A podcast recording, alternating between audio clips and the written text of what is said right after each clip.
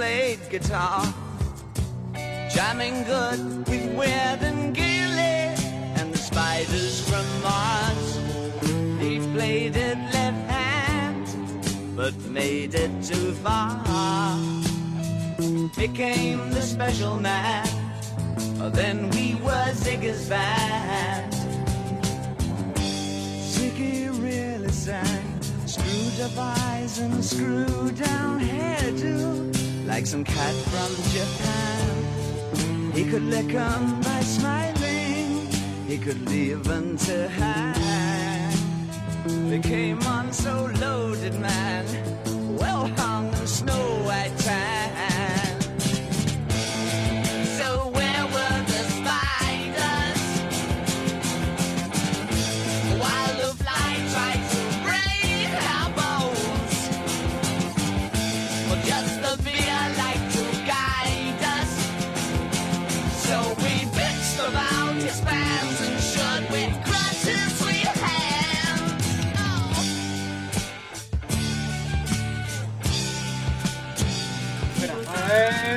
arrancamos, arrancamos. Muy buenas tardes, arrancamos un nuevo programa de Buenos Presagios. Hoy sábado 27 de mayo, siendo 13 horas 5 minutos en la ciudad de Treleu, con una temperatura muy baja. No sé todavía. Cinco 5 grados. grados, 5 grados. Mira, muy bien. 4 me está diciendo ahora, 4 y soleado, me dice mi, mi teléfono. El mío dice 5, pero bueno. Sí, Se tienen que comunicar sí, entre sí, entre hacemos la diferencia y hicimos 4,5. 4,5. Sí. Debe haber tenido hoy. Ahí está, esas son las frituras que escuchaba Juan Pablo. las frituras de, las de las tortas fritas. Eh, eh, no. Sí, de haber tenido hoy a la mañana un, creo que un, un grado bajo cero llegó a ser inclusive, así que. ¿Ya estamos en- oficialmente en invierno? No, to- todavía no, 21 de junio, todavía falta. No, no, a ver, una cosa son las fechas, otra cosa es cuando ya pasa la barrera del bajo cero. Ahí veremos. Igual tardó mucho en llegar. Sí. Tuvimos un- un- una- unos cuantos días de mucho, demasiado calor. Eh, Demasiado calor que en las aulas se siente. mm, Demasiado. No, no. Bueno, eh, ya que estuvo hablando, ya que arrancó ahí, se, em- se presentó, eh, acá tenemos a mi derecha a Bárbara Barlamas. ¿Cómo va, Bárbara? Muy bien, acá apestada como todo el mundo, traigo tecito. Me pasó a mí que me fui de acá. Hola, los saludos, soy Pablo Pérez, no dije mi nombre. Eh, eh, eh, oye, me pasó a mí que la semana pasada cuando salí de acá, eh, llegué a mi casa y me dio un bajón, me agarró fiebre, estuve... Wow. Sí, así que bueno, ¿ustedes bien? Porque compartimos acá mate, todo así. Yo pensé en un momento... Yo gripe se van nomás, a- pero tranqui. Mm, Sí, estuve sábado y domingo así mal, después el lunes obviamente como, como todo buen esclavo se recupera para ir a, la- Es que hay una puntería de eso de enfermarse en los feriados y estar ya aceptable para el día laboral. Si quieren planificamos una semanita de enfermedad para las vacaciones y Así es. Bueno, eh, frente mío el señor Juan Pablo Antonio Simonetti. ¿Cómo va, Simonetti? Muy bien, muy bien. No me he engripado, no me, ha dolido, no me ha dolido la muela, así que no, no, sí, sí, tocamos todas las maderas que se puedan, pero bueno, por ahora bien, por ahora bien. Pero porque yo siempre salgo con la camperita, diría mi madre, y que dijo mamá que no vinieras y que te pongas la campera. Ah, yo vine, Eh, yo vine con campera hoy. Mira esa es la prueba inequívoca de que hace una rosca importante. Si Pablo Pérez viene con campera, hace, hace una fresca importante. Pero bien, bien, la verdad que sí. Súper sí. trabajando todo el fin de semana, no he parado para con material atrasado, así que haciendo cosas atrasadas en realidad. Bueno, y estamos también acá bajo la operación técnica del señor Lautaro L. Enrique. No digo L no, sé, sé que no. No, no, no, no le gusta el, El Lau- hacer el ¿no? segundo nombre, así que no. Lautaro L. Enrique. Doctor L. Enrique, así que, que, que quede el LL, como Que podría ser novio de. que- podría que- ser novio de claro, Superman. que es Con como- LL. Como Mero J. Claro, Lautaro L y ya cae volando del cielo nuestro Boy Scout y te ofrece matrimonio, casi. Así que bueno. Eh, vamos a. Quien quiera adivinar el segundo nombre de Lautaro, bueno, que lo diga. el que adivine se lleva... Se lleva, no sé. El- la, la ¿Te pasión acordás? de poder hacerlo. ¿Te acordás cuando dábamos entradas para el cine hace ya... Dios mío. hace qué ya un tiempo teníamos entradas para el cine. Sí, sí, tenemos cada vez menos, menos Eh, canje po- tenemos po- nosotros. Podríamos ofrecer. No, tenemos que hablarle. Si tenemos a, al señor Agustín de Tiempo y Espacio que eh, tiene, cu- cuando salga la próxima vez, ya seguramente no. Vamos a hablarle para la semana que viene. A ver qué, A ver qué nos dice. qué nos dice. Después Está vamos a, y bueno, después a uno de, nuestros entre- de nuestros entrevistados de hoy vamos a Tendríamos que jetearle va- vamos, sí. vamos a ver qué, también qué nos dice. Eh, mm. Yo lo, lo veo difícil esa parte, pero no importa. Lo veo difícil.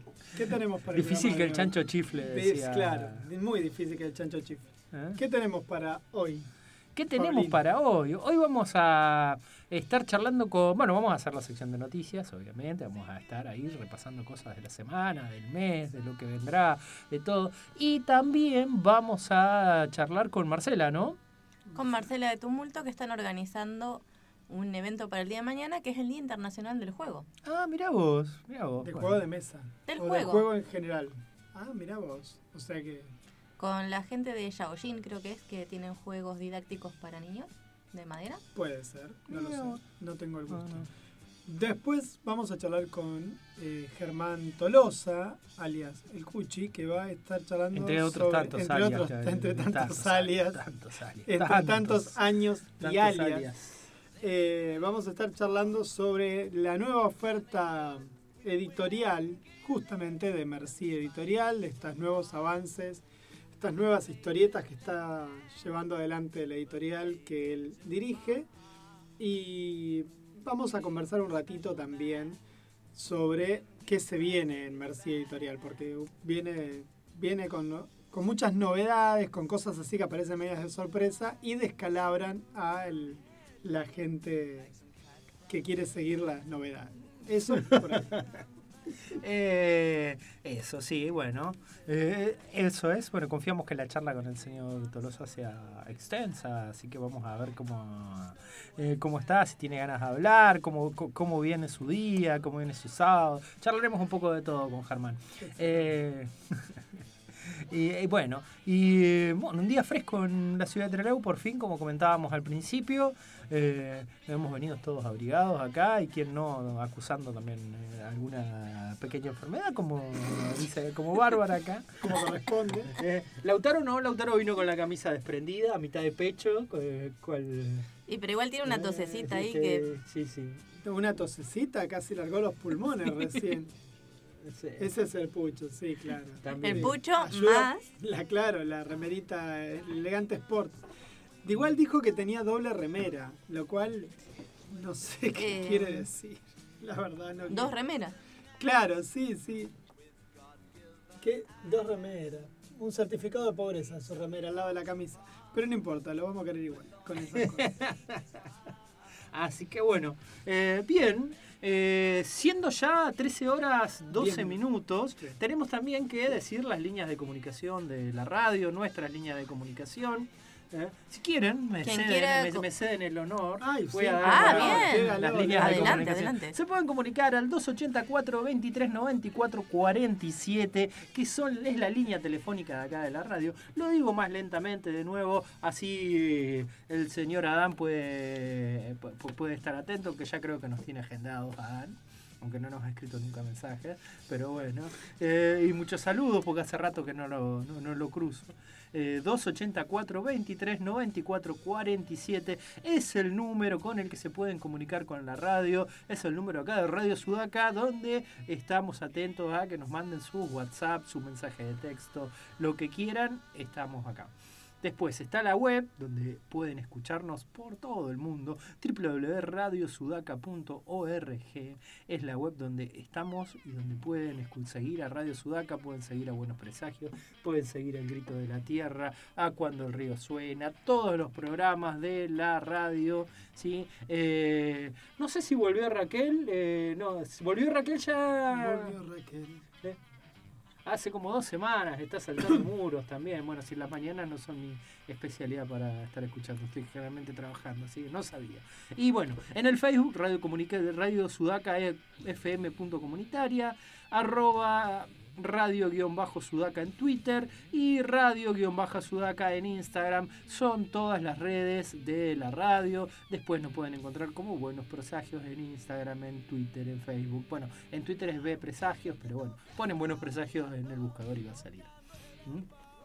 Esas son nuestras líneas de comunicación, así pueden encontrarnos. Obviamente también pueden encontrar buenos presagios en Spotify, donde están todos los recortes de nuestros programas, menos el de la semana pasada, que todavía no, no hice tiempo esta semana a subirlo, debo confesar. Una verdadera vergüenza. Así que bueno, sí, sí, acá vengo, vengo a hacer el mea culpa, vengo a decirlo y bueno, a partir de este momento dejo de formar parte del Seppuku, queremos Seppuku ahora, acá delante de todos nosotros. Así que no, pero bueno, lo, lo, subiré. Hoy veré si a la tarde hago un ratito y subo. Subo inclusive todo junto. Mm, hoy, la semana pasada, todo así, un solo saque. Perfecto. no hay eh, ningún problema, Paulín. No te, no te estamos metiendo presión. Sabemos ah, que pero me te faltan horas mal, del día, pero horas del día para trabajar. Pero vengo, me miran mal cuando digo eso. y yo, la verdad, no, no, no yo más que nada porque la única vez que saltan así las escuchas en nuestro programa es cuando subimos cosas de Paulita, Paulita. de Paulita Brain. Después, si nosotros estamos no estamos, podríamos hacer el programa de Paulita y su conjunto, donde Paulita solamente sea la que maneje y nosotros vamos atrás de comparsa. Y sería un éxito total, me parece yo. Mm, así que bueno, eh, vamos a escuchar un poquito de música, ¿les parece? ¿Cómo no? Tenemos eh, a Catupecu con Dale, ¿no? Era lo que estábamos escuchando justito de fondo. Ah, bueno, mira, acá ¿Estamos todavía al aire? Sí, justamente. Bueno, saludos para Dan, que está cocinando y escuchando. Ahí respondió, ¿vieron? Viene muy bien. Muchos saludos a Dan, un abrazo grande. Ahora sí, se viene Catupecu Machu haciendo Dale.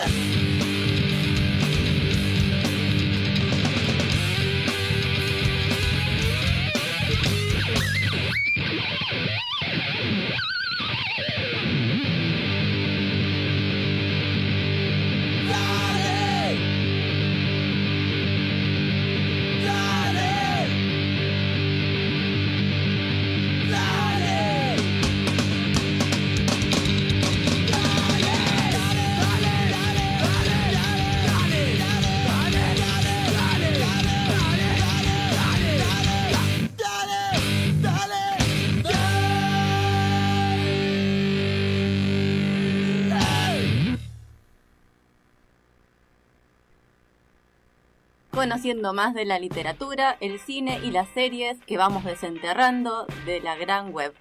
Buenos presagios todos los sábados a las 13 horas por Radio Sudaca en la 105.3.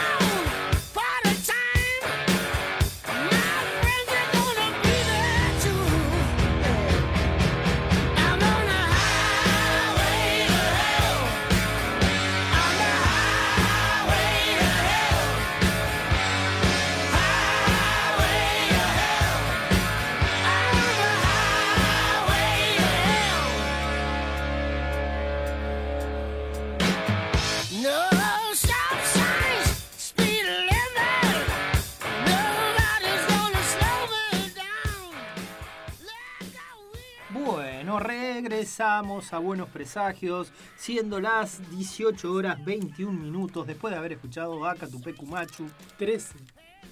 13 horas. Ay, perdón. ¿Qué dije? 18. ¿18?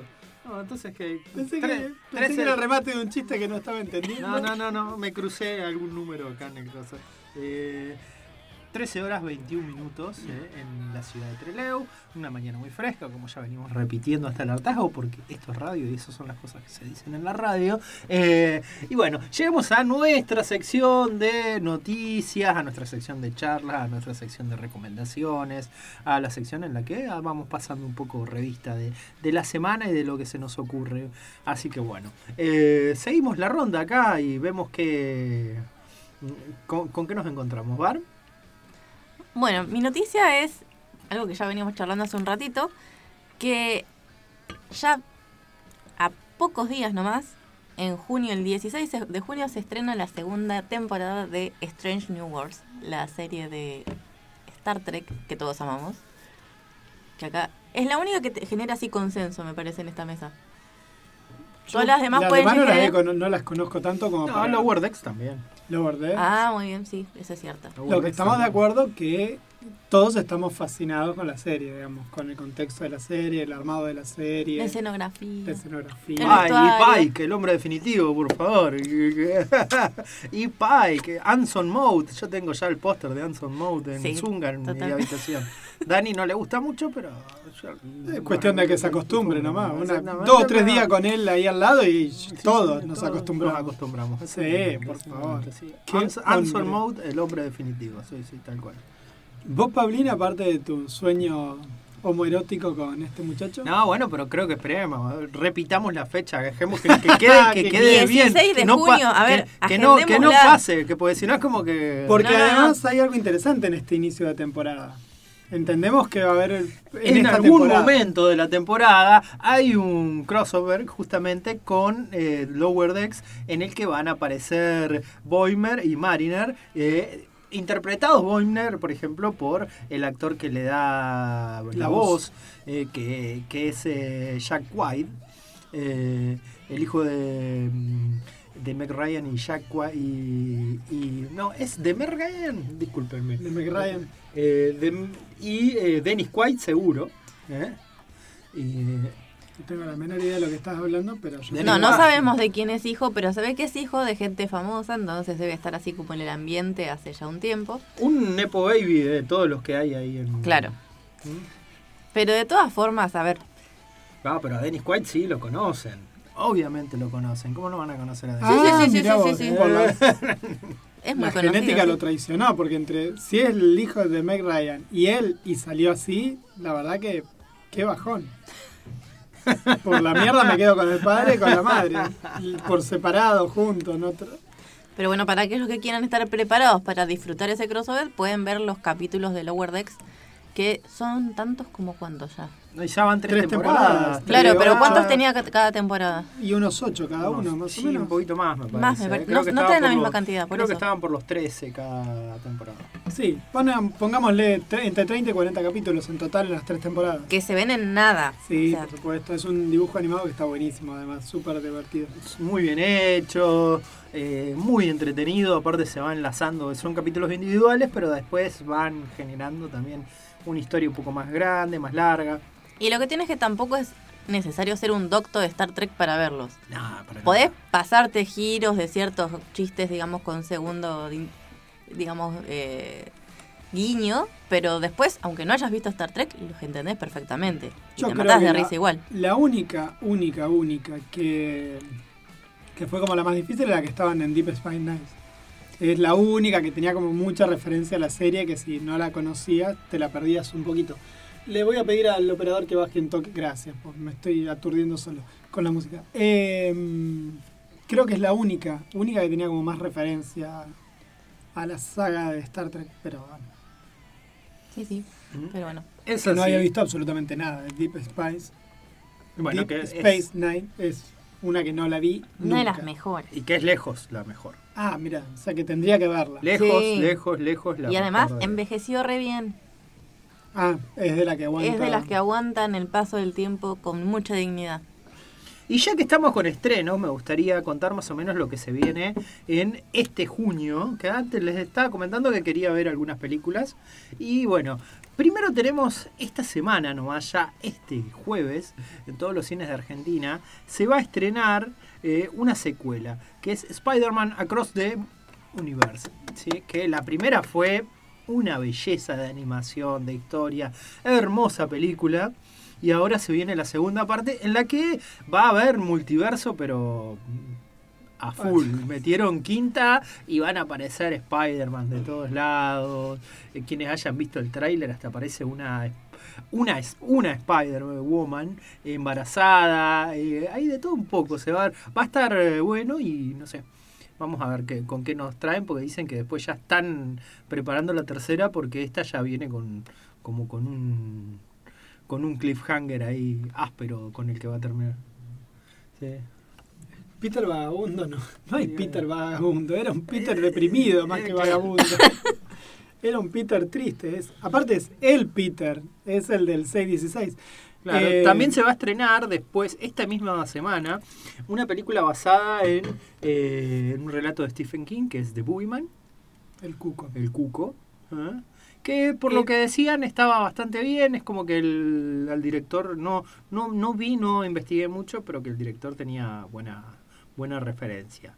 Vuelve el señor Michael Bay, ¿saben quién es Michael Bay? No, pero no importa. ¿Cómo que no? No Entonces, importa, vos ¿saben? decime personaje, no me digas los nombres de las personas. El no- director, el director, Michael Bueno, Bay. Tampoco, menos todavía. Un director menos. Director de Transformers, el director de. Ah. Em, ¿Qué Me más? Bad Boys. eh, el de esta muy buena, em, la de los fisicoculturistas que secuestraron a secuestraron a gente, que es un peliculón. Eh, Por el cariño que te tengo, te voy a creer que es un película. es un peliculón, es un peliculón, en serio. No, no, por eso. Eh, y vuelve Transformers el despertar de las bestias, que va a adaptar la serie de dibujos que se hizo allá por los 90, Transformers Beast Wars. Beast Wars, sí. Exactamente. ¿La viste alguna Eh, vez esa serie? eh, sí, la vi, estaba buena. Estaba buena. Estaba eh, basada en la. Estaba hecha justo en la prehistoria y habían. que- No, no, estaba muy, muy, muy, muy, buena. linda, muy linda, muy linda. De las pocas cosas que he leído, que he visto de, de estos muchachos de Transformers. Vi la primera peli, la segunda creo que vi, la de la luna, Sí. y la de... eh, y nada más. No Sí, más. pero tampoco es que la pasaban tanto. Yo no la vi tanto por acá en los canales, me parece. No, no lo recuerdo tanto Transformers. No, Eh, que no. 16 de junio estrena Flash. Eh, sí. de la- Flash, de Flash. dirigida por nuestro Andy Muschietti. Eh, y bueno, con Michael Quito, con el señor Ezra Miller, que lo tienen guardado ahí, que no se mande ninguna hasta el estreno de la película. Lo tienen como inspector de abejas a, a Miller ahí, por favor, quédate tranqui, no hagas, no hagas ni una. Eh, así que bueno, será el punto final o el principio de todo lo que es el universo de Sensine, veremos. Porque bueno, el punto final de todo lo que venía de antes, porque es Ramiller el de Flash, el personaje, también va a aparecer eh, el Batman de... De Keaton. El Batman de Keaton, pero también va a aparecer el, El otro. Batman de. eh, Sí. eh, oh, se me fue el nombre de este buen señor. Ben Affleck. Ben, Ben Affleck, Affleck, va a aparecer Ben Affleck, así que bueno. El Superman de Nicolas Cage va a aparecer. El Superman de Dicen Nicolas que va a Cage. aparecer el Superman de Lo, Nicolas Cage. lo vi también a eso, el Superman de Nicolas Cage. Van a meter cameos de todos lados. el, el Superman nunca realizado por Nicolas Cage. de Tim Burton. La famosa anécdota de que de esa película que nunca pudo ser porque querían una araña gigante, entre otras cosas. No, no, no, sí, sí. Hay un documental al respecto muy interesante. Esa misma semana estrena, esto ya capaz que me voy un poco del tema, pero estrena una película de un director que, eh, que me gusta mucho, que es eh, eh, Wes Anderson, va a estrenar Asteroid City. Así que veremos qué onda. Yo estoy Igual en general- el 16 de junio. Wes Anderson hace cosas interesantes. Pueden gustarte más o menos, pero son interesantes. A mí en general las películas que he visto de él hasta ahora, todas las que he visto me han gustado todas. Sí, no, sí, no sí, sí. consigo- A mí también. no he encontrado- Son quizás todas la misma tónica, la misma, como dijo un conocido nuestro, white people problem. No, digamos, muy white people problem, pero bueno, ¿qué va a ser? Pero están bonitas. Exactamente. Bueno, y después sobre fin de año, sobre fin de año, digo, sobre fin de mes, el 28, hoy cierro ya con esto acá mi extenso Me repaso. pareció raro, sí. eh, Indiana Jones y el Dial del Destino. Que justo antes de empezar les hablábamos, les hablaba de que estaría bueno ir a verla al cine. Eh, nunca vi ninguna de Indiana Jones en el cine. Porque la anterior la, no la vi en el cine, La Calavera de Cristal, que es la única No, que yo podría haber tampoco tenido la el Yo opción. no sé si no vi. No, pero no pudimos haber visto acá en Trelew la, el Templo de la Perdición. Estoy casi seguro que la vi en cine. Casi, pero No, yo no. me parece que no. Pero no las sé. vi todas, tengo la por- duda, tengo la duda esa. Eh, yo voy a comentarles dos o tres cositas que estuve mirando. Primero, sigo recomendando la serie de Superman y Lois. Y Luis, creo que es lo mejorcito que hay en esto. Es una belleza esa serie. No se la pierdan. ¿Qué te estás riendo, Paulín? No, me, aco- me acordé de un meme, pero es muy horrible, muy terrible el meme Ah. que, vi, eh, que, que vi justo relacionado a Superman a Lois. Es una imagen de... eh, no, bueno, después lo cuento en privado. no Por a- favor, gracias. Sí. Bueno. recapacite, recapacite, no bueno, lo puedo decir. Bueno, bueno. No, no te queremos poner en esa situación tampoco. Ted Lasso, que ya termina, que ya le faltan dos capítulos y termina la tercera y última temporada, por lo visto. entiendo que es la última temporada que va a salir de Ted Lasso. Queda dos capis nada más. Eh, muy bonita la serie, la verdad que cada día está más linda. Y me enganché con una serie que la comenté por privado. Esta es, no sé de qué plataforma es, pero yo la descargué, así que la miré. Ah, de Prime, de Prime Video. Se llama Citadel. ¿Te acuerdas, Barbie, que alguna vez charlamos sobre una obra mm, inglesa llamada La Torre de unos espías Sí. con superpoderes y una sí, cosa por el estilo? Le- menos los superpoderes le echarían bastante. ¿No? Digamos, toman como la idea de este personaje que aparece sin memoria y de golpe. ¿Viste? ¿Te acuerdas que el personaje aparecía sin memoria, que no sabía De O'Malley era? era el libro. No me acuerdo la autora. O'Malley. Eh, Es sí. un autor, O'Malley. ¿Un autor? Perfecto, no me acuerdo. Nunca leímos la segunda parte porque nunca la encontramos en castellano. Está la en leí. inglés. Blanco, solo en inglés. Claro, no sé si vos la leíste en inglés. Sí. Bueno, yo, hasta ahí llegó mi amor. Se llama Citadel. O, sí, Citadel se llama la, la serie. Ya renovó segunda temporada. Yo no sé si valía para tanto la cosa.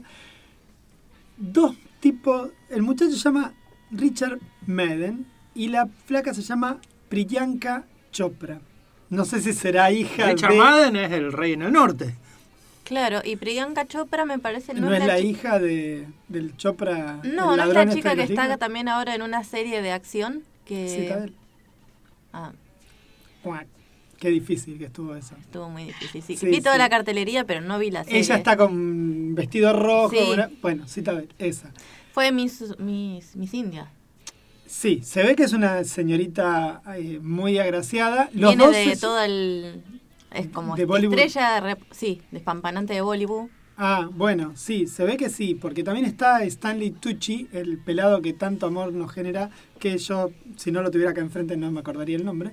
Eh, nada, que a Dios gracias, que siempre hace más o menos el mismo papel en las mismas series. El tema es que es una de espías clásica, muy a la James Bond, muy linda, con muchos chiches, tech y qué sé yo, y dura seis capítulos nada más. La historia de ellos tres, por decirlo así, muy interesante, muy, muy, muy interesante. Esa la vi, la estoy bajando. Y después, hace un tiempo había leído un libro que nunca terminé, llamada La Dama de los Muertos, que es un thriller de Bernard Eichner, que por supuesto si no lo estuviera leyendo, no me acordaría. De una piba que, no quiero contar mucho, el asunto es que se casa con un policía y al policía se lo llevan puesto con un camioncito, con una, con una camioneta y lo matan. Y ahí descubre que el marido estaba, estaba investigando la trata de personas en un pueblo que entiendo que sería de Austria o en alguno de esos países donde, sí, Austria justamente, donde eh, se supone que no hay pobreza, no hay trata de personas, y yo, pero como pobres hay en todos lados y gente se necesita gente, mano de obra barata, también pasa. Cuestión que la sacó Netflix y está en este momento Netflix pasando la serie, son seis capítulos también, se llama La Dama de los Muertos. A ver, yo la arranqué por el capítulo 4, habiendo leído los primeros tres capítulos del libro, porque nunca lo terminé porque es un embole, y habiendo arrancado por el capítulo 4 de 6, se entiende. Así que no es ninguna lumbrera. Un clásico policial de, digamos, de estos nueva ola del norte de Europa, que vienen todos con asesinatos por corrupción política, por corrupción policial, qué sé yo, muy a lo coreano, pero en el norte de Europa. Así que recomiendo esas dos cositas como novedades. Yo tengo para recomendar una serie que no es nueva, tiene ya cuatro temporadas, pero la empecé a ver hace poco, que se llama High Man- Maintenance, que sería algo así. Ah, sí. De HBO. Eh, En realidad, perdón, Sí, perdón sí. que me meta. Adelante, adelante. es una serie de cortos que empezó a salir hace muchos Claro, años. duran- son- Muy, muy cortitos y que después lo fueron subiendo, que lo adquirió HBO. Es el repartidor, es un repartidor de marihuana en bici que va su- repartiendo y ahí salen un montón Ah, de por historias. eso High. Eh, Sí. Está muy, muy bueno. sí. Los títulos son todos juegos de palabras y lo que es genial es que la persona más cuerda, más tranquila, más centrada y normal es el repartidor. ¿Cómo se De- llama la serie? High. High main- eh, alto mantenimiento sería high maintenance. O manteniéndote drogado. Está- Está muy buena. Son capítulos cortos entre 20 y 30 minutos. Se pasan rapidísimo y la verdad está muy entretenida. ¿Nunca vieron Barry? No. No, nunca, me, nunca arranqué con Barry. Ah, Barry está en HBO, también es una serie de capítulos cortos. Es un, un asesino a sueldo Sí. que agarra un, un asesino que eh, un día va, lo mandan por un trabajo a Los Ángeles y deciden que no, no quiere ser más asesino y empieza a tomar clases de actuación. Eh, y se ve metido en un montón de cuestiones ahí y nunca es del no es la idea es que no sea no es una comedia pero tampoco es un drama ese ve- vieron esas a medias que son un- esas dramedy dramedy bueno y esta a veces tiene situaciones igual muy de comedia y están muy buenas están muy bien hechas la verdad que me, me encanta Barry. Vi las dos primeras temporadas tengo que arrancar todavía con, con la tercera y lo que sigue. Pero esa es también muy muy recomendable Barry. Yo voy a comentar una solita cosa más. Eh, la gente de Omnipress cumple 15 años de publicaciones en Argentina. Ya habíamos dicho algo el otro día sobre el hecho de que iban a estar publicando a eh, Tezuka. Ahora van a empezar con una de las mejores series que hay hoy por hoy de superhéroes que está funcionando en Estados Unidos, que se llama Batman y Superman, los mejores del mundo. ah van a sacar World Finest Mark Wade y el, un dibujante español de apellido Mora, que se me, se me fue el santo al cielo con su nombre, pero lo que dibuja ese pibe, porque además es un pibe joven, debe tener 30 años, como mucho, 30, 30 y pico años, lo que dibuja ese pibe de superhéroes es una belleza, dibuja a Batman y a Superman de una manera maravillosa, tiene una puesta en escena Si van a gastar guita en algo de Omnipress de este mes, gasten guita en eso porque está buenísimo. Y van a sacar algo que nadie necesitaba en el mundo, que es Flash Renacimiento de Geoff Jones y Vance Siever, que es la porquería que hizo Geoff Jones para eh, traer de a vuelta Barry Allen. a Barry Allen, algo que no había ninguna necesidad. Y van a Eh, reeditar también, dado el momento, dado el estreno, eh, Flashpoint. Ahora, esta semana, que Sí. se ve que lo tenían agotado y sale la reedición de Flashpoint. Bueno, no quise hablar de algo que se llama Flash, el hombre más rápido del mundo, que sería una precuela a la película, algo que tampoco nadie va a comprar, pero bueno, todo el mundo lo va a querer tener, qué sé yo. No sé, yo eso no lo toco ni con un palo. Pero eh, no, no, no lo quise leer ni en digitales, imagínate lo que es. Eh, pero bueno, eso sí, pero el de los mejores del mundo, esa es una historieta de la recontra hostia que recomiendo. Bueno, bárbaro. Eh, y yo quería comentar también que con Radio Sudaca tenemos un espectáculo para la semana que viene. El próximo sábado 3 de junio está Laura de Judicibus y Juan Sicardi haciendo, haciendo canciones de la Gran 7. ¿sí? Van a estar en el Museo de Artes Visuales. Así que bueno, vamos a tener y tenemos un pequeño spot para pasar sobre eso. Muchacha, ojos de papel, ¿a dónde vas? Radio Sudaca presenta Canciones de la Gran 7. Sueña un sueño despacito entre mis manos. Un espectáculo de Laura Luz de Judicibus en voz y percusión y Juan Ignacio Sicardi en piano y coros. Muchacha, Canciones de la Gran 7, sábado 3 de junio a las 20 horas en el Museo Municipal de Artes Visuales Mitre 299 de Treleu. Auspicia Dirección de Cultura. Descuentos para socios sudacas.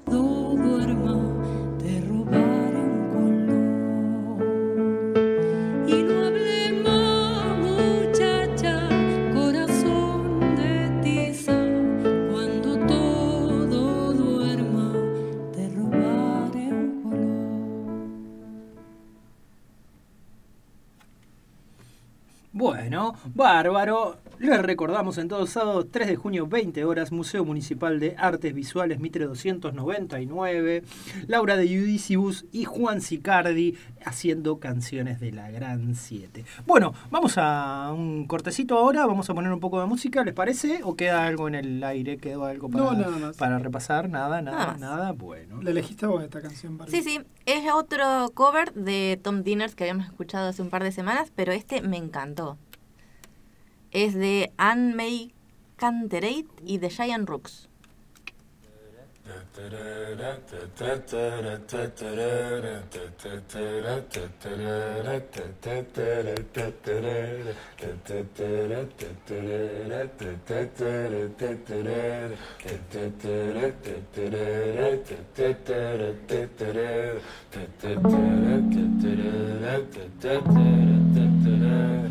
Da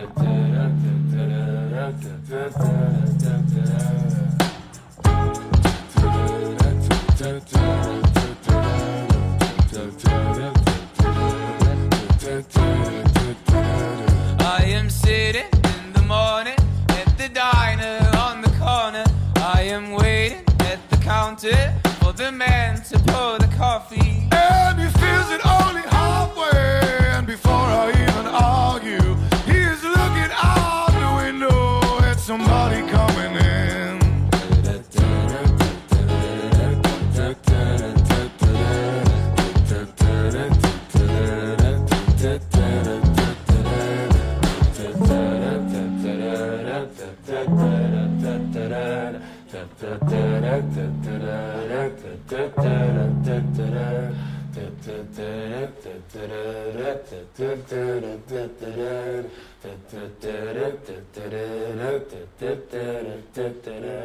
It is always nice to see you.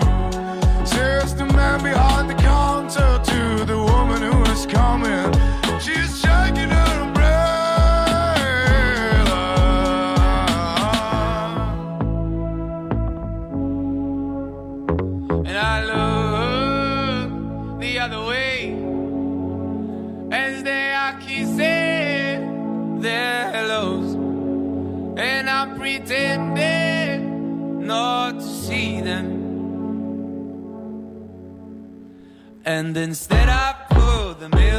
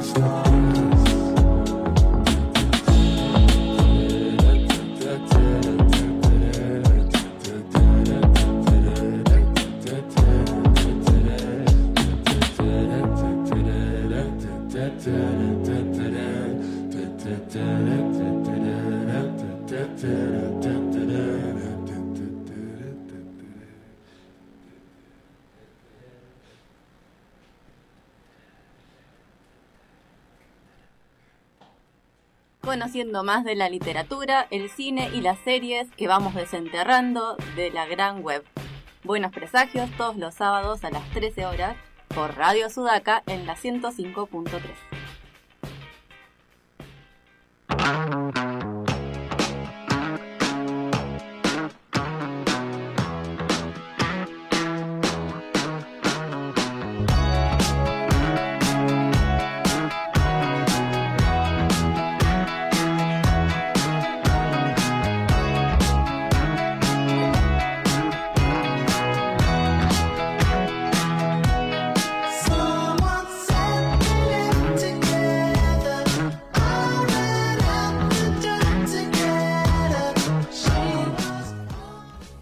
13 horas 47 mi- 47 minutos. Empezamos el tercer bloque de Buenos Presagios, en el que vamos a estar charlando ahora con Marcela Torres, porque llegó nuestro momento de juegos y la indicada para llamar es Marcela. ¿Cómo va, Marce? ¿Todo bien?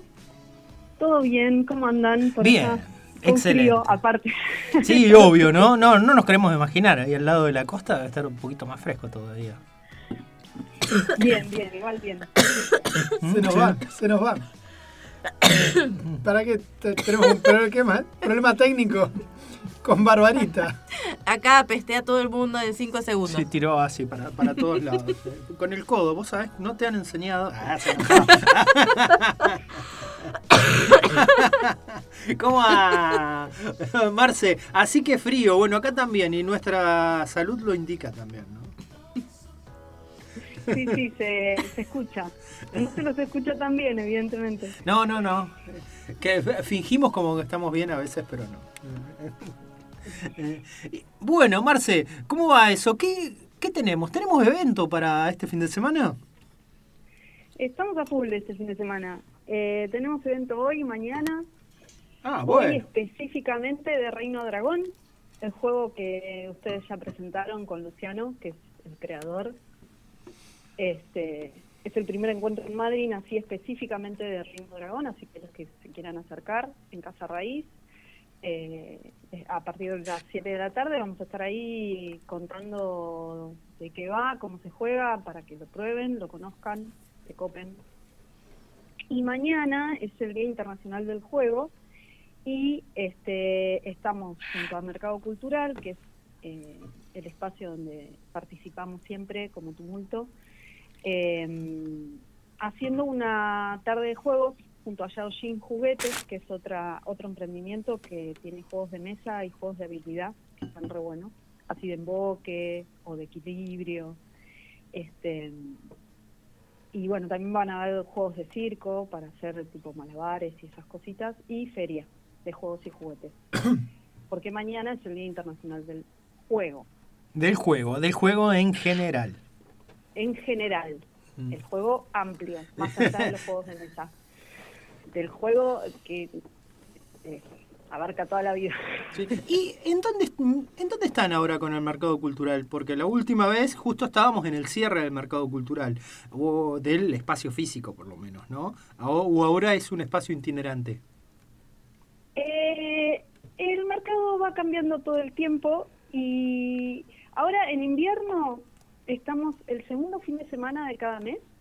Invierno, digo, bueno, otoño, invierno, primavera. Sí. em, en la Casa de la Cultura, que queda en el centro, en Roque Peña 86. Y ayer se inauguró el escaparate cultural, que es un, en la plaza del centro, es un espacio eh, donde había un revistero, Sí. la familia dueña del revistero lo donó a Cultura y bueno, Cultura armó ahí el, eh, digamos, el mercado cultural se está haciendo cargo de, de ese puesto y bueno, y hay todo tipo de artesanías y objetos que tienen que ver con, con la Patagonia, con, con la identidad de acá, de, de la zona. Este, también va a ser un punto de venta de entradas de espectáculos, como se nuclea, digamos, en ese pequeño kiosquito de diario. Ah, bueno, O sea, excelente. es el nuevo lugar, Está bien. porque antes estuvo en un local y bueno, va va cambiando. y en verano siempre acompañamos a Madre Incomestible y estamos en varios lugares. ¿Y cómo se puede ir siguiendo a dónde van eh, rotando? Eh, y pueden eh, al Mercado Cultural seguir a arroba Mercado Cultural Madrid y ahí se van enterando de, de los lugares donde de las cosas que se van haciendo, digamos, ferias o, talleres o encuentros, todo lo que se organiza desde el Mercado Cultural. Y bueno, y después lo de tumulto vamos subiendo nosotras a las redes, este, por ejemplo, lo de hoy de Reino Dragón y mañana de la tarde de juegos eh, en la Casa de la Cultura. El otro día, Marce, charlando con estudiantes del profesorado de primaria, que hay una materia que trabaja en la construcción de juegos de mesa para justamente para trabajar en el aula, estuvimos charlando un poquito sobre el emprendimiento de ustedes, más lo que habíamos charlado de Reino Dragón. Así que en cualquier momento, cuando andes por acá en día de semana, avísame que te voy a secuestrar un ratito para llevarte al aula de primer año para que charles con Dale. las pibas porque estaban Dale. fascinadas y nada, recomendé también que escucharan el programa para, para ponerse en contacto con ustedes, que las busquen también con eso. Dale, buenísimo, buenísimo. Hay un montón de, de cosas para hacer. Eh, aparte de los juegos de mesa, digamos, que Sí, ya sí. vienen hechos, cartas, fichas y demás, hay un montón de juegos con lápiz y papel o, o, que o así más de poner el cuerpo, la palabra. Eh, hay mucho para hacer en el aula, que está bueno. Buenísimo. ¿Y hoy de qué juego nos vas a contar, por favor?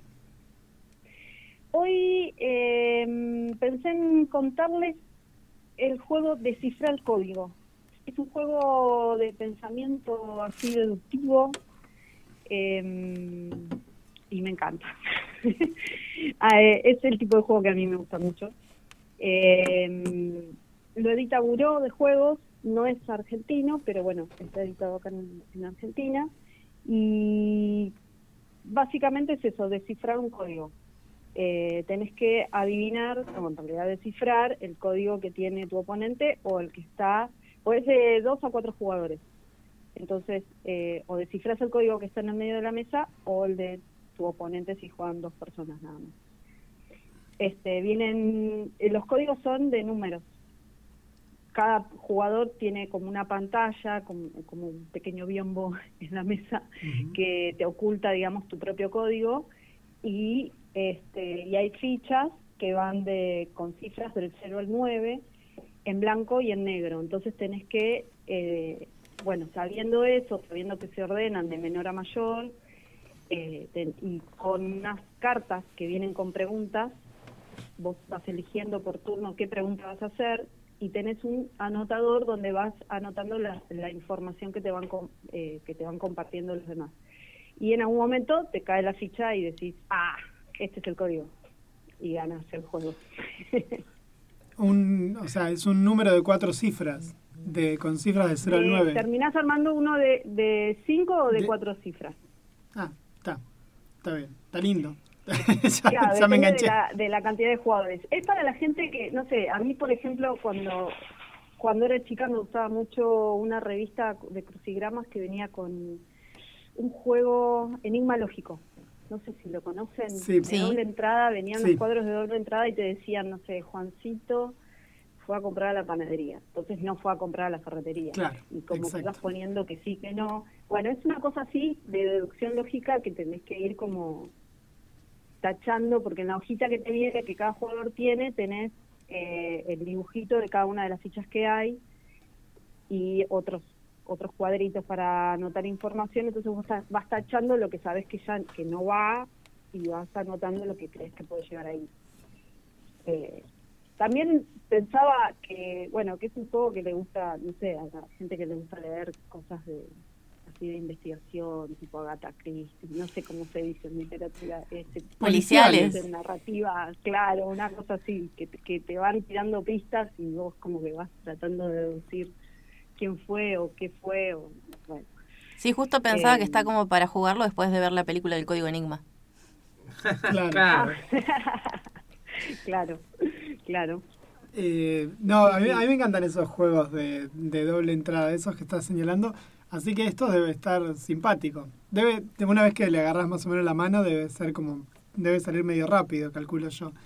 Pero, pero debe Y estar interesante. de, de las preguntas que, de- porque hay 21 cartas y se ponen 6, entonces vos van cambiando, vos vas eligiendo una de las seis preguntas eh, opcionales, o sea, tenés seis opciones de preguntas, de vos elegís una para hacer. Ah, Y vas, depende de, de las respuestas que te van dando, algunas te sirven más que otras. Preguntas como, no sé, ¿dónde está tu ficha número 8? O ¿cuánto suman las últimas tres fichas que tenés? Ah. Cosas así. Eh, qué sé yo, a mí que me gusta jugar con los números, me, me divierte. No, no, claro, con Y esas aparte, preguntas creo es más que el primer difícil. juego que claro. traigo que tiene algo que ver con las matemáticas, ¿o no?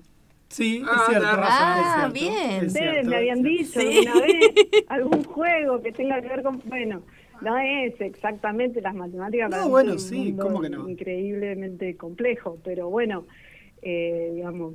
No, acá no, pero vamos me- me- deducciones. Me encantó la idea de que las preguntas puedan ser tan raras como la suma de las tres últimas cifras. Digo, de eso ya es más complicado porque, o sea, pensé que era más binario, digamos, era más, más que vos preguntabas y, y el otro te tenía que responder, entonces lo sacás más o menos rápido. Pero... pero Las estaba- preguntas ya están determinadas, entonces claro, es más complejo. Es más complicado, Claro. claro. claro. Ponele, ¿cuánto da la diferencia entre tu número más alto y tu número más bajo? Claro. Entonces ya medio que sabes si va de- si ya si tiene un 0, si llega al 9, si la diferencia es 5 y, y tiene un 8 y el 1 no lo tiene. Como que vas eh, nada, eh, eso, deduciendo, no sé. No, no, está buenísimo, me encanta, me encanta. Lo pienso para, para las clases y está buenísimo para jugar. Porque aparte trabaja solo números naturales, así que está buenísimo para primaria, también para los primeros años de secundaria. Está muy lindo, muy simpático, Claro. me gusta. Me sí, gusta. porque aparte eso te pone en acción como el pensamiento lógico. Sí, eh, sí, sí, sí, me encanta. Y bueno, y como todo juego, siempre te ayuda más allá en la vida. O sea, eh, el juego te, es como que te abre camino a todo. Eh, o no sé si es que a mí me gusta tanto jugar. No, no, pero tengo obvio. incorporado a mi rutina cotidiana, pero eh, todo tiene así como un... Porque vos, nada, podés jugar este tipo de cosas en la escuela y después también lo aplicás en otras materias que tienen eh, que ver con, con otras áreas que quizás son más de, no sé, historia, geografía, el pensamiento lógico como que lo tenés, eh, lo aplicás todo el tiempo en realidad. Sí, a mí me- lo, como lo, lo ejercitás. Claro, qué sé yo, a mí me parece súper interesante la idea de que tenés que construir estrategias. Yo soy pésimo para eso, pero me parece que en todos, todos estos juegos siempre te invita a eso, ¿no? A, a pensar en un plan, a desarrollarlo, a revisarlo, a ponerlo a prueba. Todas esas cosas que lo haces en casi todas las disciplinas, digamos, porque es muy raro que vos en, o en tu vida cotidiana. A mí me parece interesante eso también del juego, del- de, los juegos en general. Soy un pésimo Sí, jugando a cosas, mí también pero me cuesta la estrategia, pero es verdad que eh, también te despierta como el, el pensar qué piensa el otro, qué va a hacer, tratar de, de eso, de ponerte en el lugar del otro y, y hacer un plan, planificar tus acciones. Claro, claro. No me sale mucho, por eso no soy buena en esas cosas. yo el que... A mí me pasa con el ajedrez, que esto de la gente que dice, no, yo pienso varias jugadas, yo de carambola que puedo mirar el tablero. La que está jugando en ese Claro. momento y ya, sí, sí. Sí. Claro, el ajedrez es como eh, se lo valora muchísimo porque, bueno, porque eso te podés seguir haciendo como supuestos, ¿no? Como el desarrollo de las supuestas jugadas. Si yo muevo una eh, pieza, todo lo que puede pasar. Ah, no, hay que tener un cerebro muy grande. Sí, a mí nunca me dio, ¿eh? ¿qué querés que te diga? Eh, Y este juego, No. eh, Descifrar el Código, ¿tiene, ¿es un autor que es japonés o yo lo estoy leyendo como raro? Ryohei Em, Kurahashi. Kurahashi, Sí, mm, no sabría decir. no sabría decir. Suena japonés. Suena japonés. Claro. Suena japonés, pero bueno. El apellido, ¿no? Suena bastante Sí. japonés, pero bueno, eso saben ustedes. No, no, capaz que es de Hurlingham, viste, el tipo, porque, porque su familia vino a Argentina hace mucho tiempo. Es un juego interna- es un juego que no es de Argentina, o sí, tenés No, idea? igual es un juego de afuera, sí, Ah. es un juego de afuera. Eh, la editorial Buró hace bastantes juegos, creo, no sé si todos, eh, como que compra la licencia y los edita en Argentina. Está bien. Entonces los imp- están impresos acá en Argentina, pero están creados en otro lado.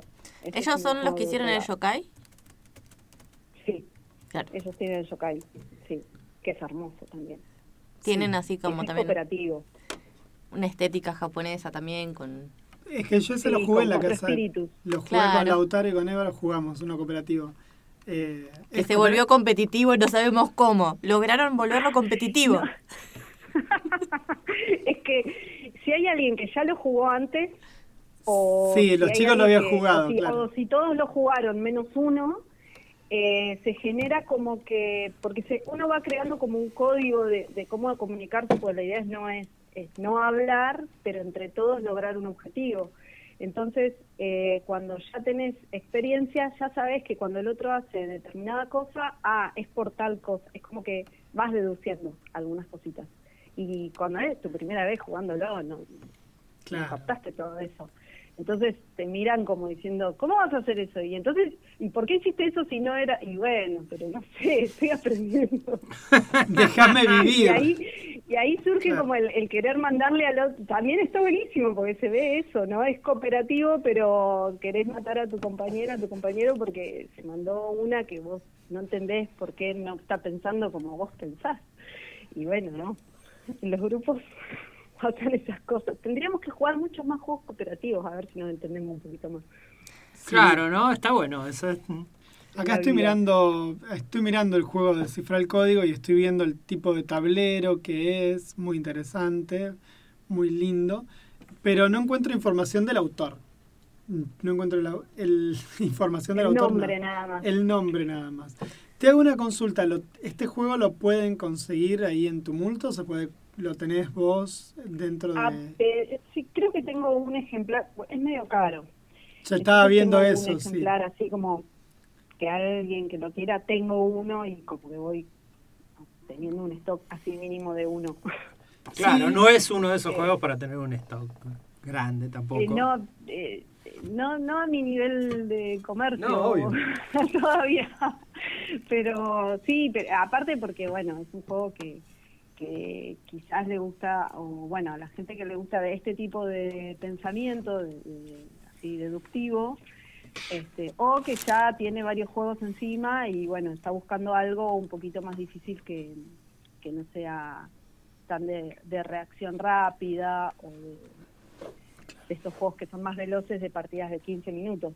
Esta dura un poquito más, o sea, 25, 30, también depende de los jugadores. Me parece súper interesante la cantidad, bueno, después vamos a compartir las imágenes, pero tiene como mucho, mucho empaque, por decirlo así, para un juego que es encontrar un número. Tiene cartitas, las, los biombos, las tarjetas, unas tarjetas más chiquitas. Estoy viendo que tiene, bueno, las tarjetas más chiquitas son los números, pero tiene como un montón de cositas que, claro, debe hacer que salga una moneda exactamente por todo eso. No es solo las tarjetas de los números. Claro, también eso sí lo encarece porque son las fichitas, son 20 fichitas que están las cifras del 0 al 9, los, estas pantallitas o biombos, por decirlo de alguna manera para que se imaginen, que cada jugador tiene que tener sí o sí, porque ahí tapas tu código, Sí, sí, sí. eh, más las cartas y, y más el- los anotadores. También viene, bueno, esto, un blog así de muchas hojas, en donde cada hoja te organiza la información que te van a dar el resto de los jugadores. Estaba mirando. Entonces ah, sí, eh, tiene varias cosas. A mí me pasa siempre con esas hojitas que no me gusta usarlas porque digo, se me van a terminar. Es que Bueno, yo hago algo parecido, pero la fotocopio. las fotocopias Ah. las fotocopias, claro. Sí, sí, el espíritu. El espíritu. Moille. No quise ser, no quise decirlo para que no nos censuren. para Pero que yo no nos puedo, yo puedo. Vos podés, claro, Claro, vos puedo. podés, claro. Vos sos de esas. Claro, soy Claro. paisano. Vos sos paisana. bueno, Sí, pasa eso, pero la verdad es que uno, eh, si nada, dura dura bastante. Va, qué sé yo, eh, si es eh, si tenés tres juegos nada más y te la pasás jugando, sí se te van a gastar. Pero mm, igual después, ya si te quedan poquitas, como que pegás tres en una hoja, cuatro y fotocopia. bueno, bueno, terminamos llegando a las duran un fotocopias. montón, duran un montón. Este, terminaban haciendo los- eh, explicando cómo copiar el juego. Con hoja de calcar. Claro, terminaba Bueno, si así. quieren piratear, ah, terminaba. ¿Hay, ¿Hay un mercado negro así de pirateos de juegos? Sí, debe, debe existir ahí entre que Hay se páginas pasa. de print and play que te, te- o sea, que la idea no es eh, piratear para Pero no para subir vender, sino claro. para la gente que quiere, no sé, algún juego, sobre todo los juegos que no llegan a bueno, a la zona donde uno viva, porque uno Claro. puede ir a la Argentina y qué sé yo, en Buenos Aires, Rosario, Córdoba debe haber una cantidad de juegos, hay una cantidad de juegos que no conseguís acá. Eh, si vos te metes en una casa de juegos de mesa, que de hecho hay casas de juegos de mesa, eh, encontrás de todo. Y, no sé, en Chubut, ¿cuántas? Creo que el, el más grande de- debe ser de Ludogoña, que tiene muchísimos juegos, pero Claro, sí, en Comodoro, Rivadavia, En en Comodoro. Comodoro si recién. vivís de- en Comodoro, claro. Eh, si vivís acá, qué sé yo, hay juegos que, que no se consiguen y está bueno poder tenerlos. Entonces te viene, igual es baja la calidad, o sea, vos cuando lo imprimís ya la calidad de las tarjetas o de lo que sea de los componentes no va a ser la misma. Es- igualmente hay gente muy creativa que los hace muy hermosos y, y hace uno para tener. Claro, Sí. se customiza su, su juego. Hay un Sí, tipo. es una manera de difundir también, qué sé yo, está bueno. Hay un todo un Para negocio con, bueno. las, car- con las cartitas Chromie, hay un negocio tremendo en estos últimos años. Digo, hay gente con, que puede imprimir en buena calidad y hace, hace muy buenas cosas sin pagar licencia, por decirlo así. Ah, mira, Sí, Bueno. ¿no? Los de Chromie no, Chromie tiene licencia de las cosas, pero Claro. Hay un, no me acuerdo cómo se llamaba el muchacho este que, que hace no sé, de las cartas de los superamigos, todas las cartas, ¿te acordás de las Chromie, las viejas Chromie? sí. Bueno, sí. hay un montón que están siendo recicladas ahora Claro, y Bueno, salen a la venta en nivel el masivo, pero sin, sin licencia. sin licencia. autorización sin licencia. y es un temita. Igual Hay después por privado te pedimos Virus. la página esa, ¿no? Porque es para un amigo. Ah. no, igual yo no, yo no soy muy buena, por eso en Tumulto somos dos. Eh, Ya o somos la- más que una, o sea, más que yo. eh, y Ire, o Tutu, sus ambos nombres, eh, es la que sabe hacer esas cosas y cada tanto consigue, imprime dos y me manda alguno y me dice, mira, acá hice otro jueguito. O sea, le estás para echando la culpa a tu socia de que están choreando No, juegos. no, que Una vergüenza. No, lo ¿cómo la culpa? Estoy reconociendo su habilidad, su competencia, su capacidad para manifestar todo eso que ves en un grupo de Telegram o en un grupo de. Decirle al lo abogado que no te lo escriba podés los textos. materializar. Decirle al abogado que no te escriba los textos porque se nota mucho decirle. De- deslindo la responsabilidad legal. Claro, claro. Cultura el tumulto. A partir de la próxima, no, bueno, ahora estoy yo. Sí, claro, claro. No, ella está teniendo algunos problemas de papeles con, con la federal en este momento. Encima que es que él debe estar bravo últimamente, el clima político, como para que te enganche. Como para que pobrecito. No, Bueno, Marce, tú te quiero. claro, ahora estás en cana, pero bueno, son cosas que pasan. Bueno, Llevó juegos. Claro. pasaron cosas. Bueno, ella está dando talleres, eh, o estuvo el año pasado dando talleres de juego en la cárcel allá, así que en cualquier momento termina. Bueno, Haciendo lo mismo, pero ya directamente con un puesto fijo. pero ya desde adentro. Claro, claro, claro, claro. Ya visitando a la gente.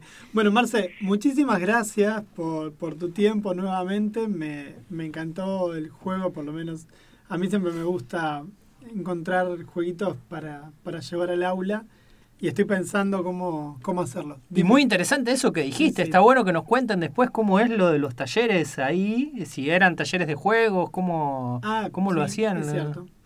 ¿Eh? Los talleres Ah, que los daba. talleres de- Lo- en Esquel. eh, Sí, los talleres en Esquel.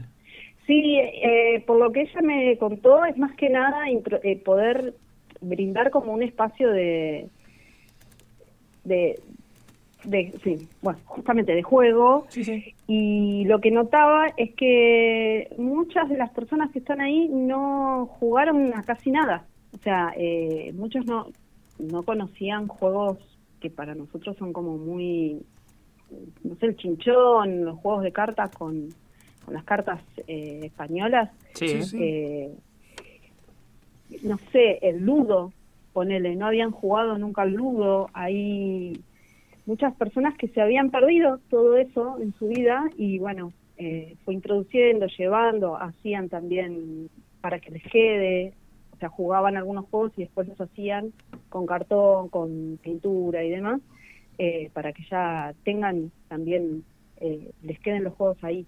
No, Así sí. que está bueno. Hay que pensar igual a veces que tener un juego de mesa o, es un pequeño privilegio de clase a veces también. Y no todos en todas las casas se podían. Así que imaginen gente que ha tenido Sí, vidas y tener el tiempo o reconocer que el tiempo de juego es, eh, es bueno, digamos, este, que está bueno, respetarlo y, y brindar ese tiempo de juego. No todas las personas tuvieran Mm. tiempo para jugar. Sí, sí. Eh, así que sí, está bueno.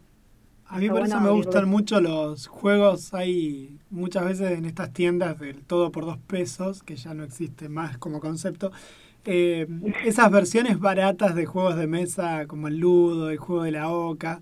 Porque me parece que por lo menos la gente. Por lo menos puedes acceder a una versión, aunque sea para, para zafar. Digo, un juego que quizás en mejor calidad saldría más caro, pero estos son más modestos, pero para un nene que la verdad que lo que le importa es jugar, a veces un juego de la boca... Está buenísimo.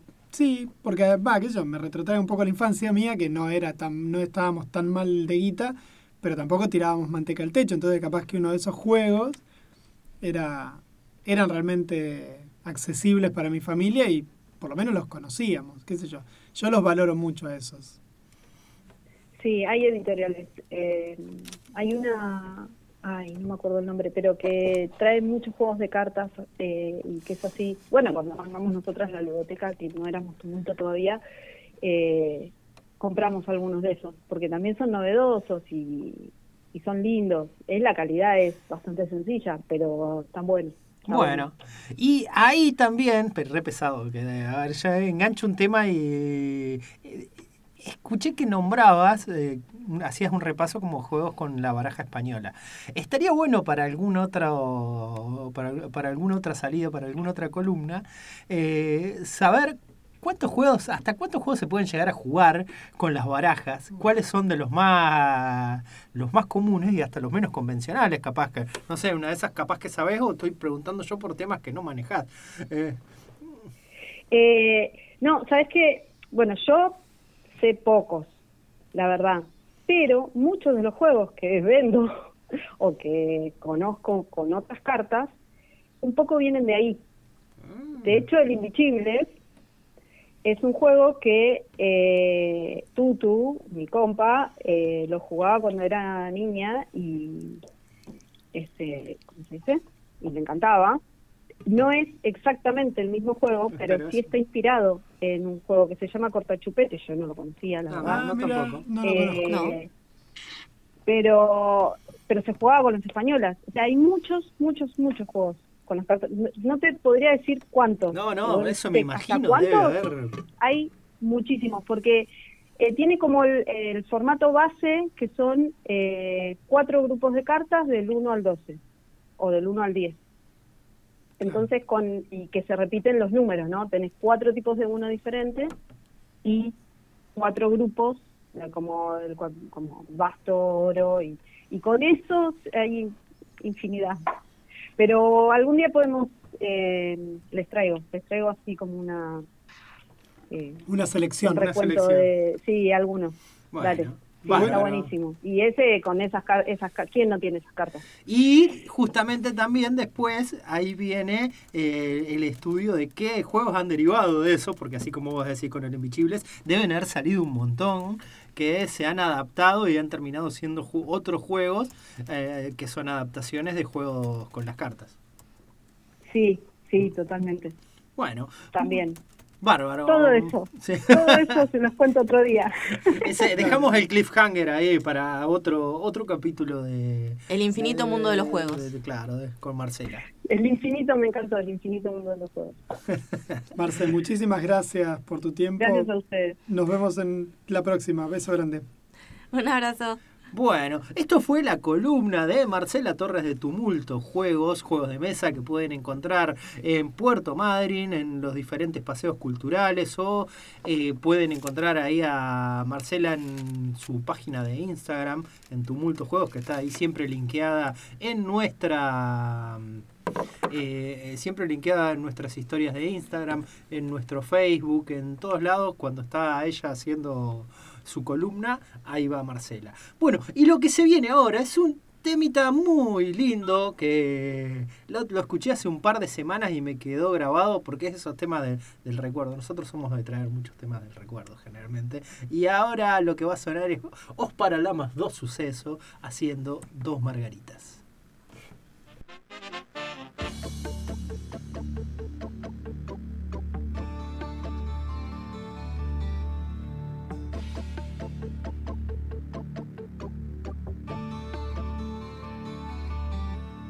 Hacer un dibujo en mi propia mano, librar la conciencia de toda moral, tirar una vaca del décimo piso y si hay luna llena, irse a caminar, una ostra chilena, un beso en París, cortarse el pelo y cambiar la nariz.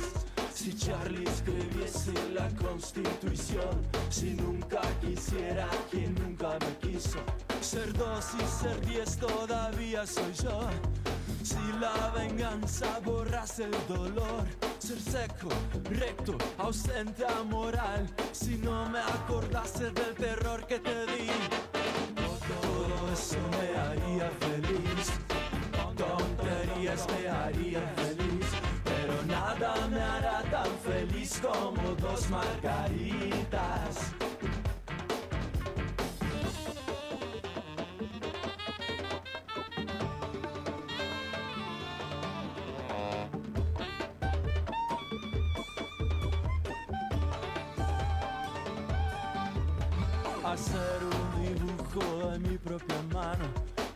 La conciencia de toda moral, tirar una vaca del décimo piso y si hay luna llena, irse a caminar, una ostra chilena, un beso en París, cortarse el pelo y cambiar la nariz. Si Charlie escribiese la constitución, si nunca quisiera quien nunca me quiso, ser dos y ser diez todavía soy yo. Si la venganza borrase el dolor, ser seco, recto, ausente moral.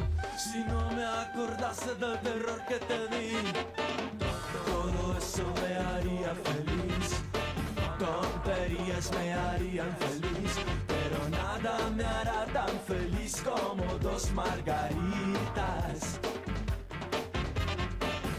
Todo eso me haría feliz, me harían feliz, pero nada me hará tan feliz como dos margaritas.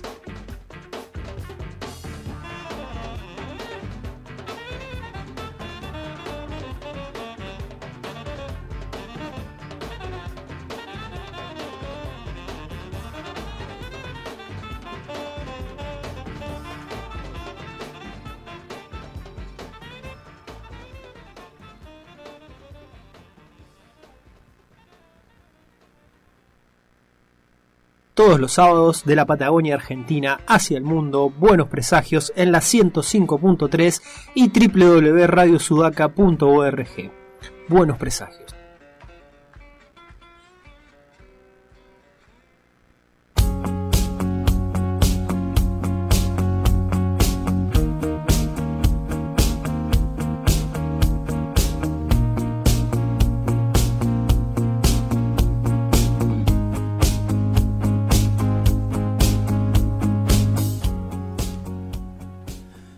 Cuarto bloque de Buenos Presagios en Radio Sudaca 105.3 o www.radiosudaca.org por la red, por internet, para todo el mundo, la Radio Sudaca, red desde Trelew, Patagonia, Argentina. Bueno, ya entramos en otro bloque más, empezamos ahora con otra entrevista y vamos a tener del otro lado de la línea al responsable de eh, la librería Ubic, al responsable de Merci Editorial, el señor Germán Adrián Ramón Tolosa. ¿Cómo va? Sé, ¿todo bien? Eh, todo bien, todo bien. ¿Cómo va eso, Germán? ¿Todo tranquilo? Todo tranquilo. Estuve escuchando la, la entrevista previa y quería aprovechar y hacer un, un pequeño comentario, Diga. que es que hay una relación directa entre las, digamos, es obvia cuando la ves, la relación entre las barajas españolas y el tarot, pero según a quien le preguntas, en realidad el tarot originalmente era un juego. No, lo, lo divinatorio apareció después. Cuando se le acabaron Un los comentario. juegos. Cuando se- Claro, pues, primero fue un juego que se jugaba en Italia y después eh, a alguien se le ocurrió que podía utilizarlo para, para, para esoterismo y otras cosas. Era más barato que andar matando chanchos y sacándole las vísceras para mirar. Eso seguro. Y un, un poco más elegante, aunque sea, ¿no? Claro. Un poco más agradable a la vista. Está Silvia ahí al lado tuyo, ¿no? Mandale un cariño de nuestra parte. Como siempre, Le mando, le mando. le tenemos alta estima por muchas razones. La primera es la paciencia, eso lo de siempre.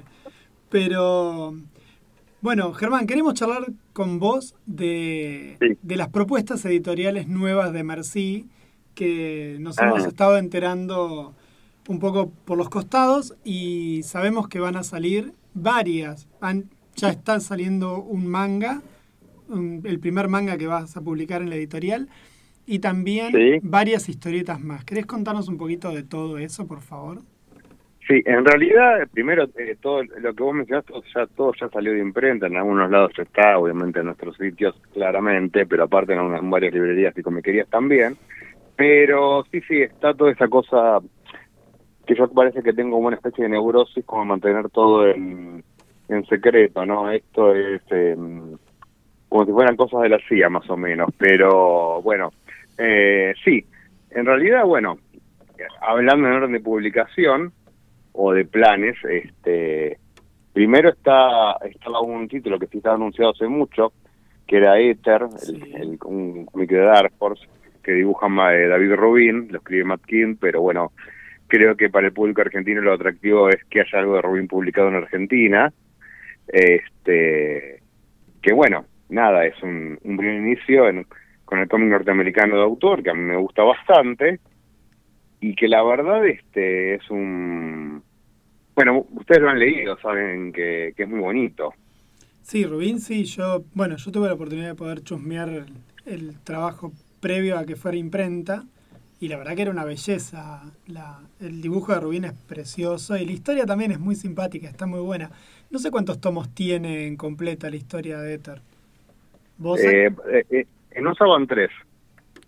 en USA Estrés, vos vas a sacar, por ahora arrancás con el primerito, por decirlo así. Sí, le, la idea, la idea siempre es sacar los tres, digo, si no tuviese fe en que se va a vender y que va a tener aceptación, no, no gastaría en sacar el primero, pero bueno, igual hay que ver también cuánto vende, pero parece que anda bien, está teniendo buena, buena recepción, lo cual es, es muy agradable, ¿no? Por supuesto, y es muy importante, sobre todo en esta época donde a veces la situación es adversa.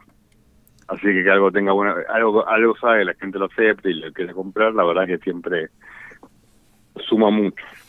¿Y cómo fue, Germi, la, la primera, el primer intento ahora, lo que es todo el sacar un manga? Que por lo que siempre escuchamos de la mayoría de la gente que edita manga, eh, tiene unas cuantas vueltas antes de poder salir a la calle, entre que poder comprar los derechos, entre que te piden muchas cosas diferentes. ¿Cómo fue tu Eh, experiencia? Mira, bueno, eso es un tema que da para tres programas más Ah, o ¿sí? menos, pero para, para intentar resumirlo, porque por algo esto salió en el 2023 y no en el 2021, este, sí es cierto que tenés que dar muchas vueltas, pero más que dar muchas vueltas, eh, tenés que tener mucha paciencia en el sentido de que mm, yo no sé si es porque los tipos son tienen son así o porque a lo mejor habiendo tanta gente en el mundo y viste que lo viste que lo- los niños otakus pueden ser intensos que quizás tienen mucho mail reciben mucho mail basura o mucho mail qué sé yo como que por ahí lo contacta mucha gente que no es seria a lo mejor todos son celosos no lo sé pero sí es complicado. Sobre todo que te presten atención es complicado. Es como que no, después la negociación, bueno, va a depender mucho de otros factores, pero pero qué sé, pero sí, eh, sobre todo es enganchar a veces a una persona, a alguna gente que tenga ganas de laburar, que te tome en serio, y eso es por ahí lo más complejo. Después, bueno, es cuestión de ir viendo cómo todo se desarrolla. Porque Después, además, negociar- sí, perdón, porque además vos estás negociando directamente con Japón. No es que estás pasando por una subsidiaria, no sé, norteamericana o francesa. No, no, se habla todo con la gente. Digamos, en, en Japón es más común, no es común que por ahí hables con el- la editorial directamente, sino que hay agentes, Claro. son como agentes intermediarios que están allá, por supuesto, que por ahí vos le preguntás y te averiguan. Bueno, es como que si fuese. El trabajo de agente está muy latente allá. Este, lo cual eh, puede ser bueno a veces, porque a veces vos pensás, no sé, vos vas a con una editorial que factura fantastillones y vos vas que sos un perejil y lo que vos le vas a dar de plata son dos mangos, para por lo menos para, para la economía de, de estos grupos editoriales, ¿no? Pero por ahí para alguna gente es una, es una buena comisión, porque es un laburante, es un- ¿sí? Entonces, hay que tomarse en serio a los agentes, te pueden ayudar mucho y conseguís a los copadas, gente copada. Claro. Pero eso pasa, en- pasa en todos los países, eh, no, no solo en Japón en el asunto. Este, lo- muchas veces la- las cosas se dan o no se dan si te toca gente piola con la que hablar. Está bien. ¿Y algo parecido te pasó en Estados Unidos con, con esta historieta de Rubín? Sí, También. sí, sí, sí, sí, sí, la, la mejor por parte de por, por parte de por parte de la editorial, la mejor por parte de los autores. Bah, yo los autores no, no, no, no traté por el tema, pero sí obviamente los los agentes allá los consultan si están de acuerdo, bueno, los agentes o los agentes de, o los autores o los agentes, los autores, ya el caso, ¿no? Pero pero sí, ahí, ahí hubo buena onda, hubo buena predisposición, todo muy tranquilo. No, la verdad que se, la verdad, la verdad es que no no hay en nada de lo que saqué o de lo que tengo explicado sacar que haya sido un, que me haya generado algún gran problema. Sí, a veces tenés que tener paciencia en, en encontrar a la gente adecuada o bueno, que se tome su tiempo para algunas cosas, pero pero pero cuando las cosas son complicadas yo prefiero digamos seguir viaje y mirar para otro lado porque si no eh, un proyecto empieza mal que ya de movida ya es para quilombo Claro. Eh, eh, voy a poner un, un ejemplo real con algo con algo francés que viste con eso me, es ya elaboré con varias cosas gente cosas de Francia y no sé había un una editorial muy importante allá me voy a errar el nombre pero que no es el que eh, que la gente la verdad cree más o menos que me está vendiendo no sé, los libros de Stephen King, porque vos le, le decís la tirada, eh, pero como la tirada es chica y quiere, quiere que cada página de digital vale un, una pelota de plata, y en un momento decís, bueno, che, está todo bien que no quiero sacar esto. Bueno, para que te, te ubiques, esta gente me ofreció los metabarones, que yo muero por publicarlos, porque, porque son preferido toda la vida, pero me lo querían vender sin, sin, sin exclusividad. Entonces, ¿qué pasa si eh, viene mañana Reservoir Books y dice, ah, voy a vender el sobrante en Argentina? Eh, el tapadura integral, ¿y qué hago? Eh, Nada. Claro. Me tengo que joder, me tengo que joder, no tengo ningún papel legal que me diga, uy, este, no puedo vender esto acá, no, sí puedo. Entonces, ahí es donde de repente son esas cosas que vos decís, a veces por más que quieras sacar algo, tenés que dejarlo pasar. No, y, pa- y estaba pasando con las cosas que han traído de Jodorowsky, los trajeron y a muy bajos precios en general ellos, y puede ser un, una cosa que después te... un puñal para quien quiera editarlo acá. Claro, es que, a ver, es que en realidad lo que pasa es que cuando alguien firma un contrato debería de- tener la exclusividad de venta en ese territorio. Pero ojo, no que Reserva los Atrevidos está bien, estos libros, porque nadie los compró por Argentina. El problema es que si a vos, el agente o el, o el responsable de los derechos te dice, no, yo te los vendo, pero si vos querés reserva y lo quiere vender, está todo bien. Y vos decís, no, no está todo bien. Claro, claro. Para Eh, nosotros es un montón de guita conseguir las licencias esas. Claro, eh, aparte me- no me vale dos mangos tampoco, es un proyecto serio, es una serie de varios tomos que tenés que sacarla en calidad porque no puedes sacar en mala calidad con Jiménez. Este, pensar que es el mejor laburo que ha hecho con Jiménez en su vida y si no el mejor el segundo, ¿no? Pero eso no no se puede sacar a la Bartola. Este, tenés una edición buena como como corresponde, una tirada como corresponde. Eh, tiene, tiene vericuetos como para que de repente estés sujeto a que de, te, te manden un saldo a España. Tenés que tener una protección, pero bueno, los propietarios de allá no lo hacen y bueno, ya está, prefiero no negociarlo. Ya está. Y por eso no saqué nada, nunca saqué nada de esta editorial, porque siempre son con- como que es muy... Bueno, te cobro caro y no te doy, no te doy garantía. Bueno, está bien, me encantan tus libros, pero ¿sabes qué? Bye bye. Escúchame, ahora sacaste también Historieta Argentina de Barsi y Lowe entre tinieblas. Yo son dos autores que creo no conocer, pero capaz que por puro ignorante yo. ¿Cómo fue que te llega este proyecto? ¿Cómo y por qué te Bueno, enganchaste? Bueno, no, porque eh, bueno, en el en, en el sitio de en el sitio de Merced hay una sección de convocatoria para presentar trabajos y me han mandado un montonazo de trabajos en todos estos años. Este, y bueno, de, de lo que me han enviado esto ha sido lo que más me gustó. Así que le di una chance de publicarlo, a ver cómo le va y que representen entre la gente, a ver también, para conocer también que cómo es que la digamos cuál es la demanda por ahí real también que hay de autores locales nuevos porque mucha gente dice ay hay, hay que darle lugar a los autores hay que darle a los autores pero hay que después después los puedes vender que también eso es una, una parte importante de la discusión de, lo- de los editores no ¿Y qué te pareció este, el- interesante de la historieta para, para darle la, la chance de publicarlo, digamos, para, para que te interesa?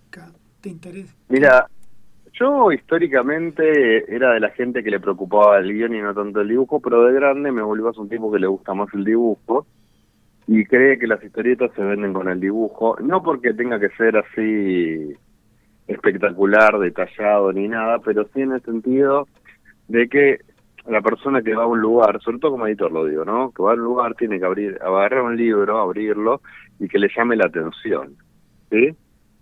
Este, y el dibujo me pareció muy atractivo, me pareció interesante, me pareció que podía que podía ser este algo que una persona lo ajeno como quería y lo quiera comprar. Este, que son las cosas que uno tiene que empezar cuando edita algo, ¿no? Este, pensar que sea un producto atractivo para la gente, yo creo que podía hacerlo. Eh, la historia está está muy bien, está, está bien contada, así que me, me, me cerró. En realidad cuando me lo presentaron no estaba completa todavía, pero bueno, ya esti- así que no sabía si historia te- cerraba bien o no, cierra bien, pero digo, en su momento no lo sabía, pero ya el dibujo lo había visto y ya sabía que él estaba bien. Te habían tirado un teaser.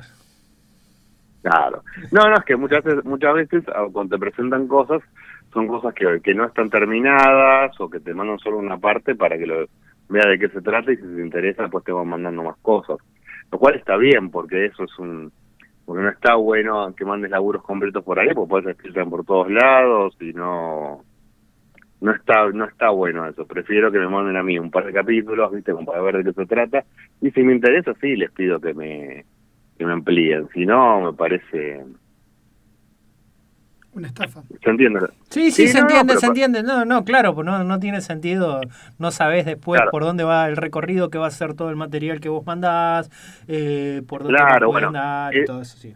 esa fue un poco mi discusión o una cosa en la que yo planteé cuando hace poco, de hecho lo hablé con vos, Juan Pablo, en privado, pero también lo dije públicamente, que es claro, con el tema de que los editores mandemos PDF de las obras para que lean los difusores, pero no es, no es fácil para alguien que tiene un, un contrato firmado con otros editoriales, con la gente, con, estar mandando un PDF a todo el, a, que le puede caer a cualquiera y no sé dónde puede terminar. Sí, sí, tal cual. Eh, es, eh, es una responsabilidad también que uno tiene de mm, de la propiedad de otra persona en realidad, porque a uno le digamos, uno paga para que le sean los derechos por un ratito, tres años, cinco años, siete años, según, según cada contrato, ¿no? Sí, sí. Pero pero en realidad no es, no es propiedad de uno el contenido, propiedad de los o de sus autores o de sus o de o de la gente que haya comprado los derechos en Europa, ¿no? O en Japón o en Estados Unidos, según el país. Está perfecto, está perfecto. Y bueno, una de las cosas que sacaste que a mí me encantaron, volviendo un poquito al pasado, fue el libro de Borgia de, de Jodorowsky y Manara. ¿Cómo te fue con eso? ¿Cómo le fue a, a la editorial con eso? Fue... La verdad, Sí, sí, la verdad, la verdad. Sí, ¿por qué sí, no? Sí, la verdad fue bastante bien, fue, fue buena la recepción.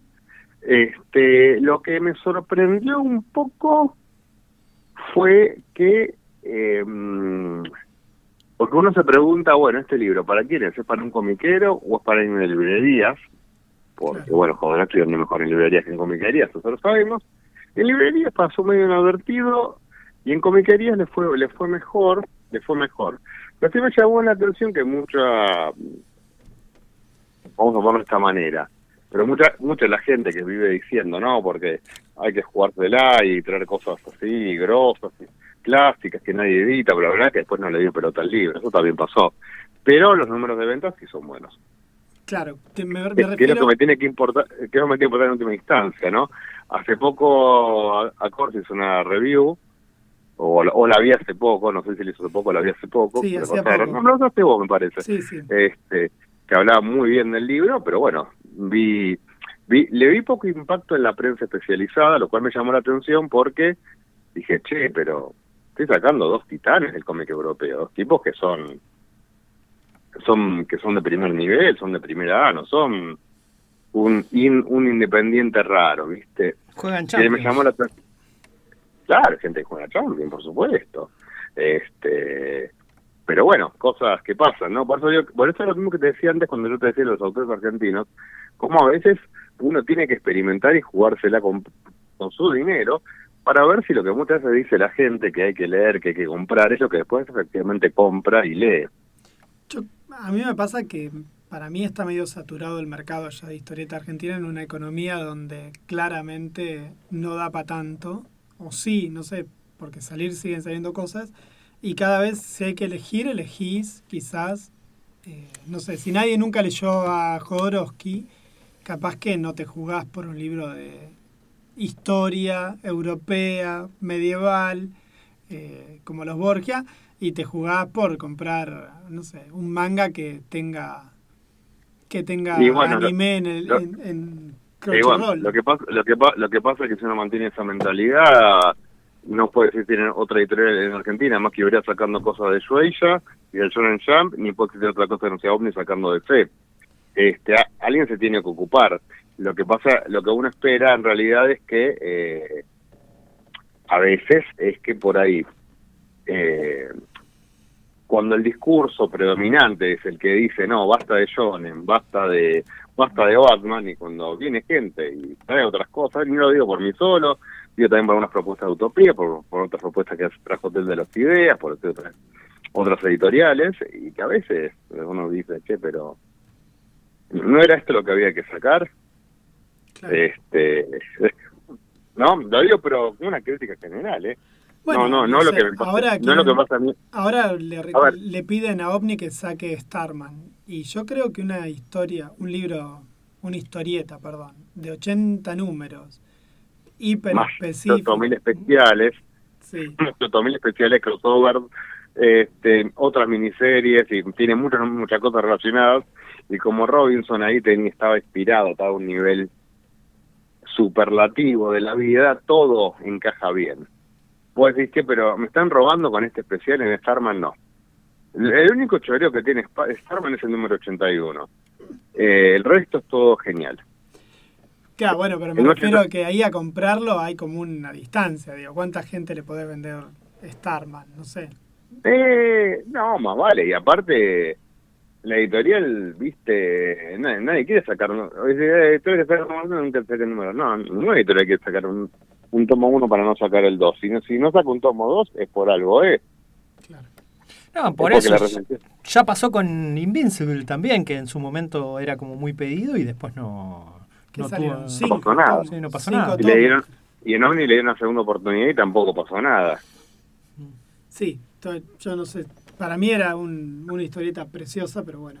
Ahora, volviendo a Merci Editorial, entonces ya tenemos Quiero ser asesinado por mi alumna. Hubo controversia con ese título acá con Lautaro, con nuestro operador, que si era el título correcto o no, yo no me acuerdo ahora exactamente cómo fue la controversia, pero tuvimos controversia.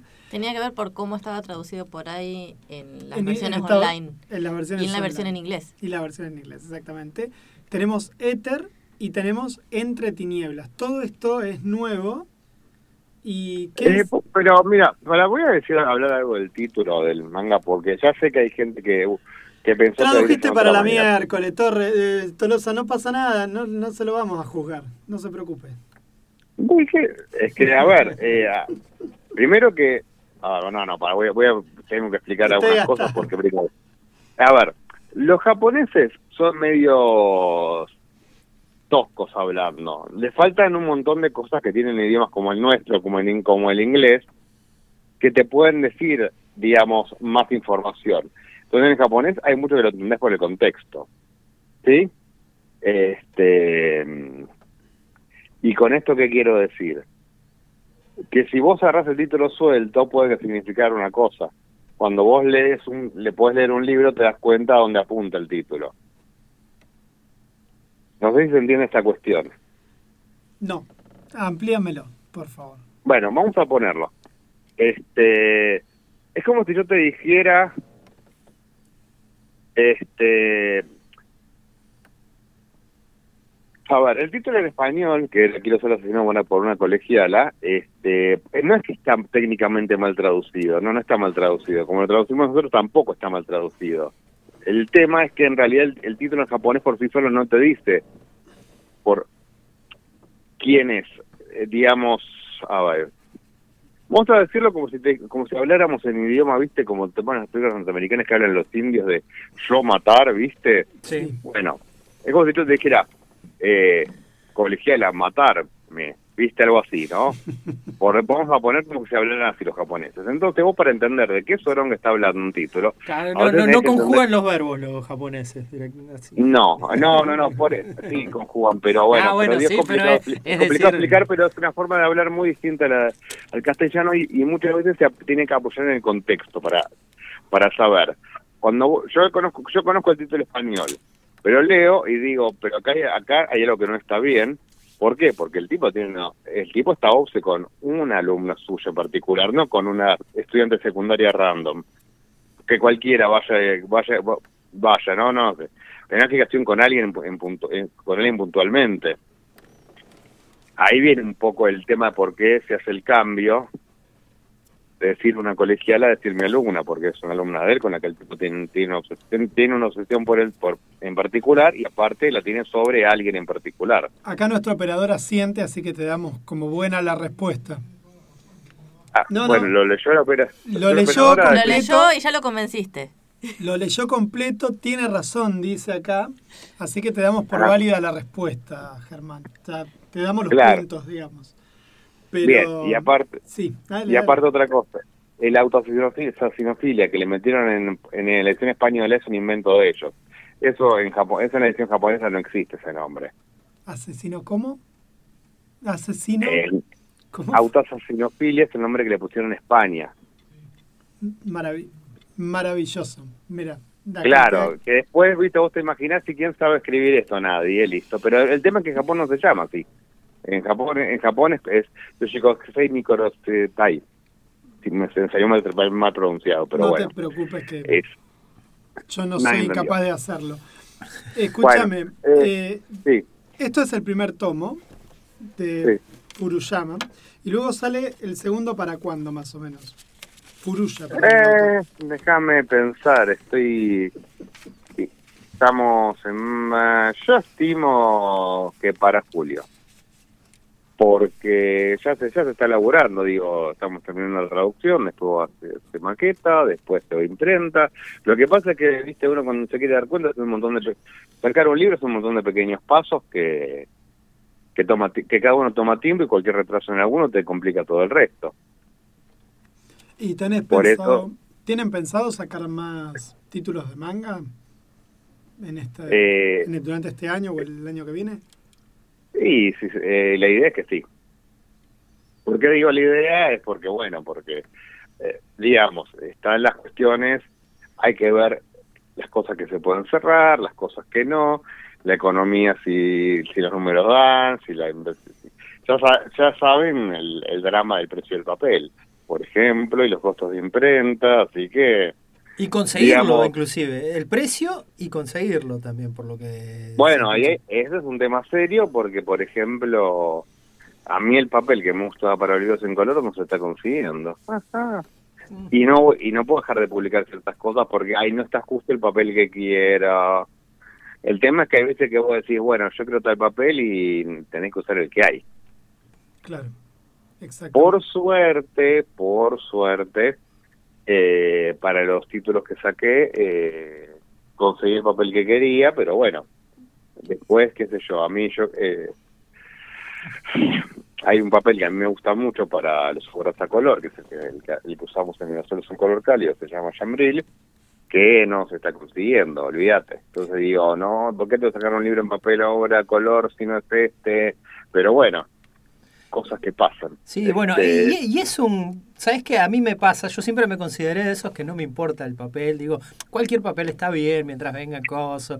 Y cuando salieron los últimos tomos de Saga de Utopía, yo dije, che, qué bajón el papel este, pensaba para mí después, me di cuenta, me puse del otro lado, por primera vez digo, me, me estaba importando el papel en el que venía...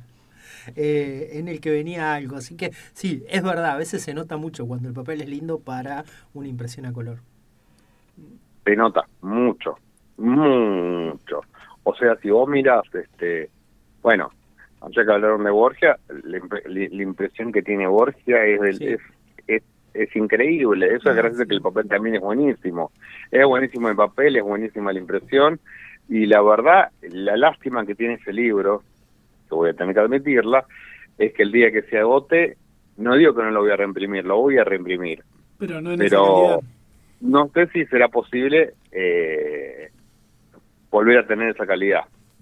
Y no me refiero solo al costo, eh, me refiero a, Al acceso por del la- papel, digamos. al acceso del papel, también la imprenta donde se imprimió es una imprenta muy buena, y muy pero también es muy cara. Entonces, claro, porque también esta es- esa es otra parte de la historia que, que mucha gente no, no termina de mesurar, que es que siempre hubo imprentas más caras y más baratas, pero antes podías acceder a las imprentas más caras. Y ahora, de repente, entre la más cara y la más barata, la diferencia puede ser parecida en realidad, porcentualmente. Pero vos no tenés hoy el mismo margen de ganancia que tenías hace dos años atrás. ¿Y esto a qué nos lleva? O hace un año atrás. este eso te lleva a que vos decís, bueno, pará, yo no puedo ganar la misma, el mismo porcentaje, no, no tiene más rentabilidad este libro que estoy sacando hoy que el que, el que sacaba hace un año y medio. Entonces vos decís, ¿por qué? Porque vos no podés usar la misma ecuación de costos para poner un precio porque porque se te va el precio a cualquier lado. Ya los precios están caros y encima uno cobra lo que realmente tiene que cobrar, serían otros otros precios distintos. Entonces, cuando vos te, te ves achicado en tu posibilidad financiera, no solo de lo que cuesta, sino también de cuánto puedes sacar por libro, y tenés que empezar a decir, bueno, eh, digamos, el, di- el dicho que dice, nunca digas, nunca digas de ese agua, de, de ese agua no beberé, ¿viste? Entonces cuando uno se pone en, ay, yo quiero que me impriman tal con tal papel, y claro, cuando la situación da, da, y hay veces que no da, Este, y no le da a nadie en realidad. Yo me acuerdo cuando uno leía las Novaro con el papel que salían, las Paturcito con Ay. el papel esa, y ahora estamos discutiendo gramajes. Me da una sensación de que somos un elite de la elite de la elite, más o Es que, menos. ¿sabes qué? Es que Eh, yo te voy a decir al- algo, Juan, que mucha gente no, no, tiene, no tiene en cuenta. Eh, sacar un libro, sacar un libro bien y sacarlo mal, no tiene tanta diferencia de precio como se cree. Hablando mal y pronto. O sea, no es que decir, bueno, lo saco con un buen papel, me sale tanto, lo saco con un papel pedorro, sale la mitad. No, no es así. Lamentablemente no es así, porque si no, obviamente, uno diría, bueno, saco algo baratín, pero por lo- algo medio chorongón, pero por lo menos que sea barato. No, no, no ocurre. Lamentablemente, ¿no? Este, porque hay un montón de costos que son fijos, que son básicos. Lo que en realidad lo que lo que daña mucho a la industria en ese sentido es que las tiradas no son altas. Sí. Porque si la tirada es, a ver, yo te, voy a poner un- te lo pongo, te lo, te lo explico rápido. Un costo de diseño, de maquetación, de traducción, este, va a ser el mismo. Así imprimas un ejemplar o imprimas 10.000 o 20.000, ¿sí? Y segundo, ponele, cuando vos vas a la imprenta, tienen que hacer unas chapas por cada pliego que van a costar lo mismo hacerlas, ya sea que imprimas 100 o imprimas 5.000. ¿sí? O 10.000. Entonces, ¿qué es lo que pasa? La puesta en, en máquina cuesta una plata, o sea, configurar la máquina con las planchas, iniciarla, pa, pa, pa, para que salga la impresión de un pliego. Y cuando vos, entonces, claro, cuando vos haces una tirada grande, todos estos costos se licúan mucho y te bajan mucho, te pueden bajar bastante el precio del libro. Pero tenemos que tiradas grandes de verdad. Y no, no, los lectores de cómics no manejamos tiradas grandes. No, no, No, claramente en, no. general, en, en general ninguna. Digo, por ahí, qué sé yo, algún tit- quizás si hubiera tenga un título que tire una cantidad grosera, pero en general, No, van a las reimpresiones No. todo el tiempo. Y Brea claro, reimprime sí, pero todo el tiempo. está bien, pero más allá de eso, en general se maneja todo en en poco, eh, digamos, en general se vende poco. Digo, le- ojo de los libros también, ¿eh? Todo se vende poco en general. Este, solo que sean bestsellers muy masivos, pero eso es otra, otra parte de la discusión. Y hablando de esa parte de la discusión, desde tu lado, desde el otro sector del mostrador, que sos también eh, como librero, ¿qué es lo que más está saliendo ahora? ¿Qué, qué, ¿Cuáles son las series que vos decís, bueno, estas me llaman todo el tiempo y piden y, y nos la piden siempre, tengan que estar ahí tanto Dani como Fede respondiendo mails o, o- o consultas Mira, por eh, determinados... En realidad, en- en honor, en honor a la verdad, entiendo, voy a hacer va la pregunta, ¿no? La verdad, eso lo sabría mejor el amigo el amigo Fede o el amigo Dani, que son los que están más... los que ponen el lomo. vaya. Claro, no, no, aparte, más- atienden más a la gente, empaquetan, arman los pedidos, por cual saben ellos mejor. De hecho, ellos, ellos arman los pedidos. Pero bueno, lo que pasa es que es una pregunta difícil de responder. Te podría decir cosas obvias, ¿sí? O sea, Kimetsu no Yaiba es es el, fue el number one los últimos dos años, sin duda. Jujutsu Kaisen anduvo cerca. Naruto es un eterno vendedor, siempre te vende, siempre. De hecho, por más que no le guste a los boomers como nosotros, este, a mí sí me gusta Naruto, pero al margen de eso, este, Naruto es mejor vendedor, es mejor eh, long seller que Dragon Ball, o así lo veo yo, o al menos.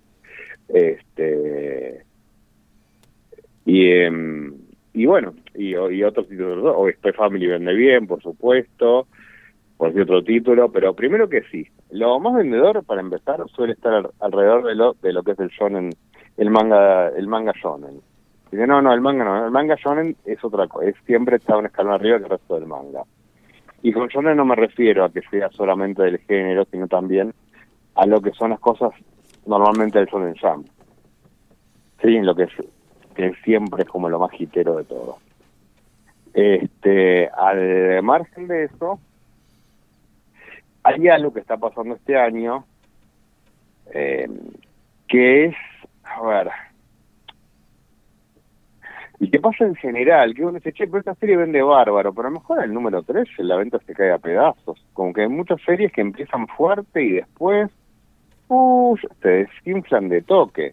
Eso yo me doy cuenta cuando voy y veo que hay excedentes de los tomos, no sé, 5, 6 y 7, digo, ¿por qué hay tantos de esto? Y me dice, ah, me dice no, porque te venía veniendo bien y de repente la gente dejó de pedir. Nada, bueno, está bien, bárbaro. Este, después te acomodás a lo que venden normalmente, ¿no? Pero es como que siempre los primeros tomos de algunas cosas venden bárbaro y después te caen a pedazos. Las excepciones son las cosas obvias, ¿no? Este, como las que los tomos, las tres que dije, que se ven, vendieron bien todos los tomos en general, este, o series que terminadas que siempre, siempre te la te van a vender, como bueno, ponele Death Note sea un, un caso ejemplar de esto, ¿no? Serie terminada, que siempre vende, vende, siempre vende los títulos viejos, pero siempre va por ahí el asunto de la, de la venta más grande. Pero de vuelta, hay cosas que por ahí salen pensando que van a romper todo el mercado y por ahí algunos tomos después se desinflan y es una serie más del montón.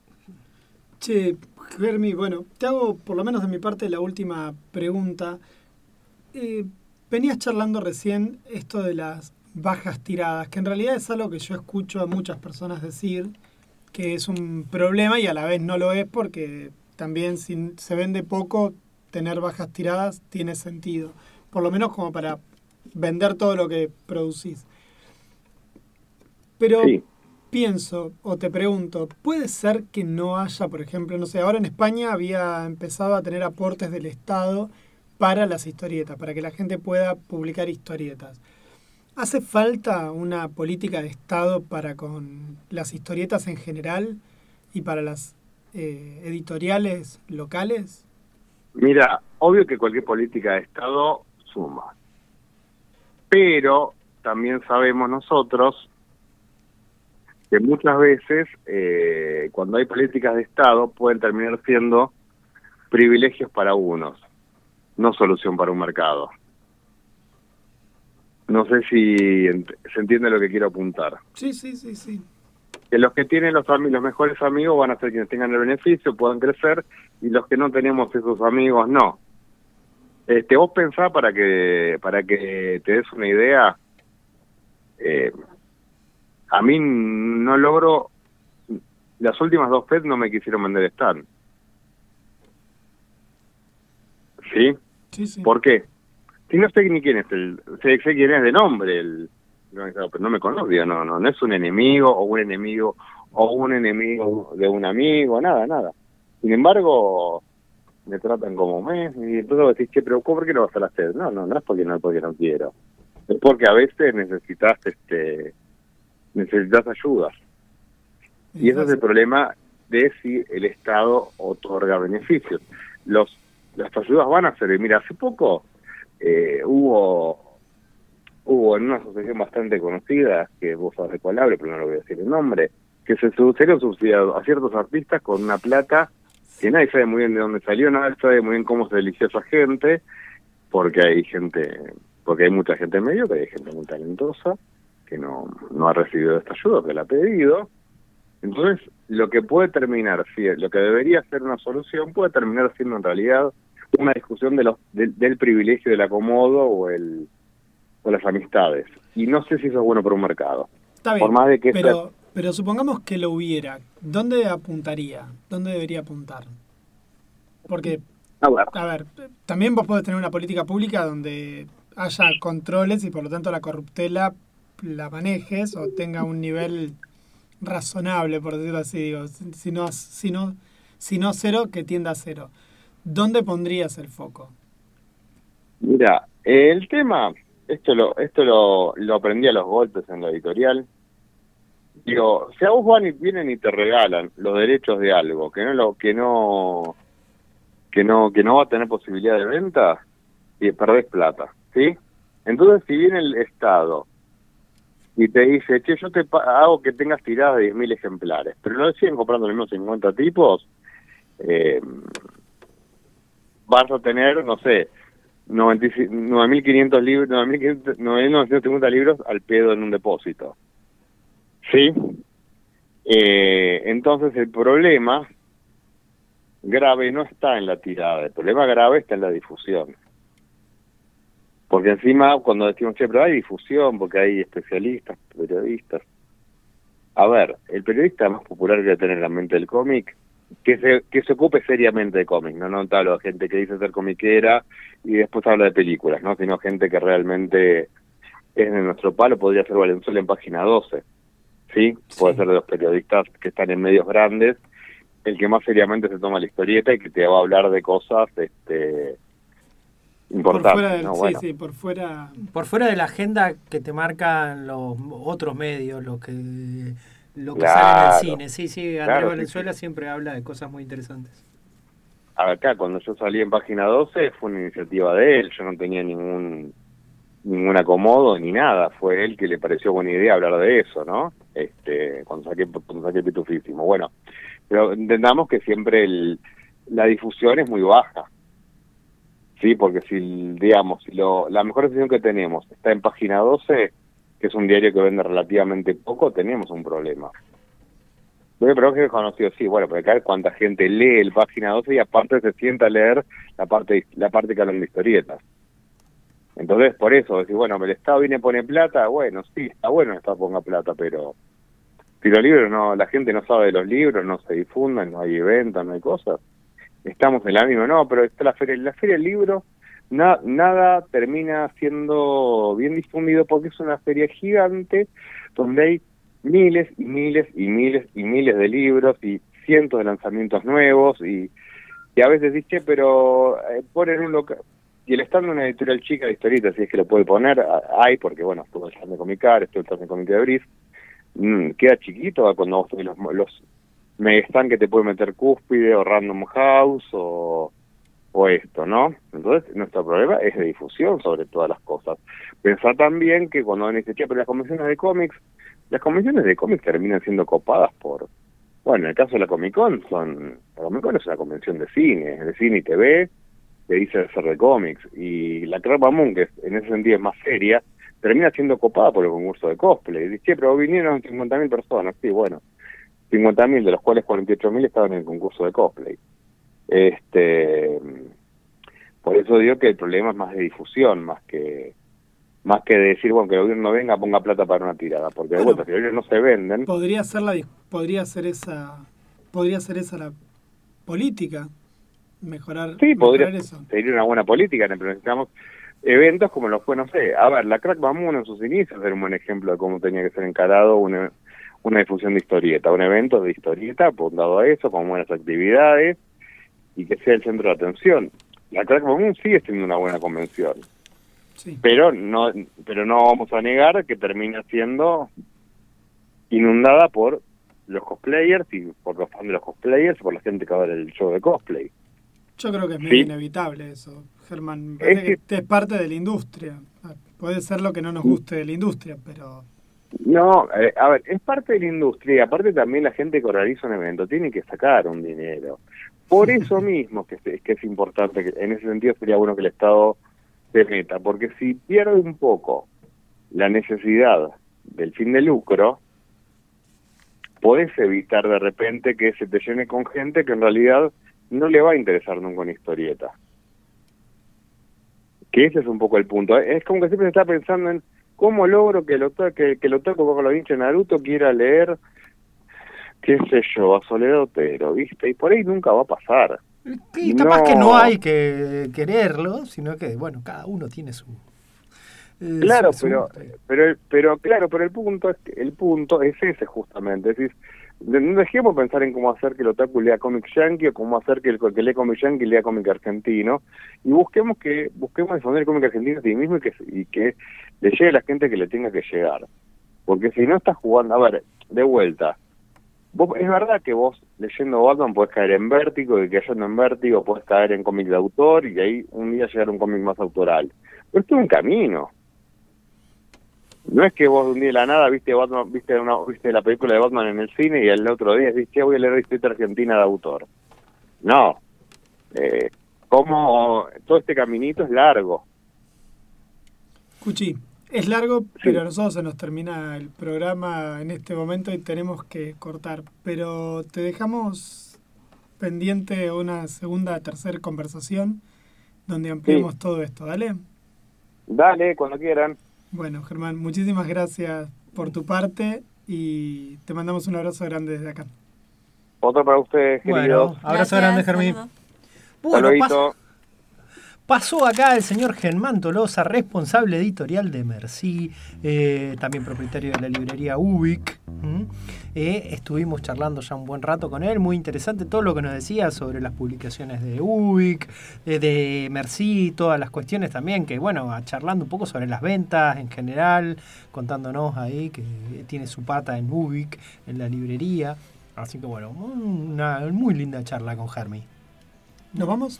Bueno, gente, eh, ya se, se- se nos ha pasado. Se nos pasó por eso, por eso No pudimos meter pedir- el tercer bloque eh, que teníamos preparado, así que bueno. Con bueno, todas las, eh, las revelaciones importantes. Así que bueno, pero esto ha sido todo por este sábado. Próximo sábado nos veremos. Tendremos también una entrevista muy importante, muy linda, ya diagramada acá por nuestro señor productor, señor Juan Pablo Antonio Simonetti. Eh, así que bueno. Pero decirle con quién vamos a estar charlando, a así, la gente, así la gente se engancha. Se engancha. Vamos a estar charlando con Eugenia Alcatena la semana que viene. Exactamente, escritora argentina y entre otras cosas, así que, y también guionista de historietas, que vamos a conversar con ella la semana que viene. Exactamente. Bueno, eh, la operación técnica del señor Lautaro Enríquez, eh, la conducción de Pablo Pérez, Bárbara Barlamas, Juan Pablo Antonio Simonetti y esto ha sido Buenos presagios.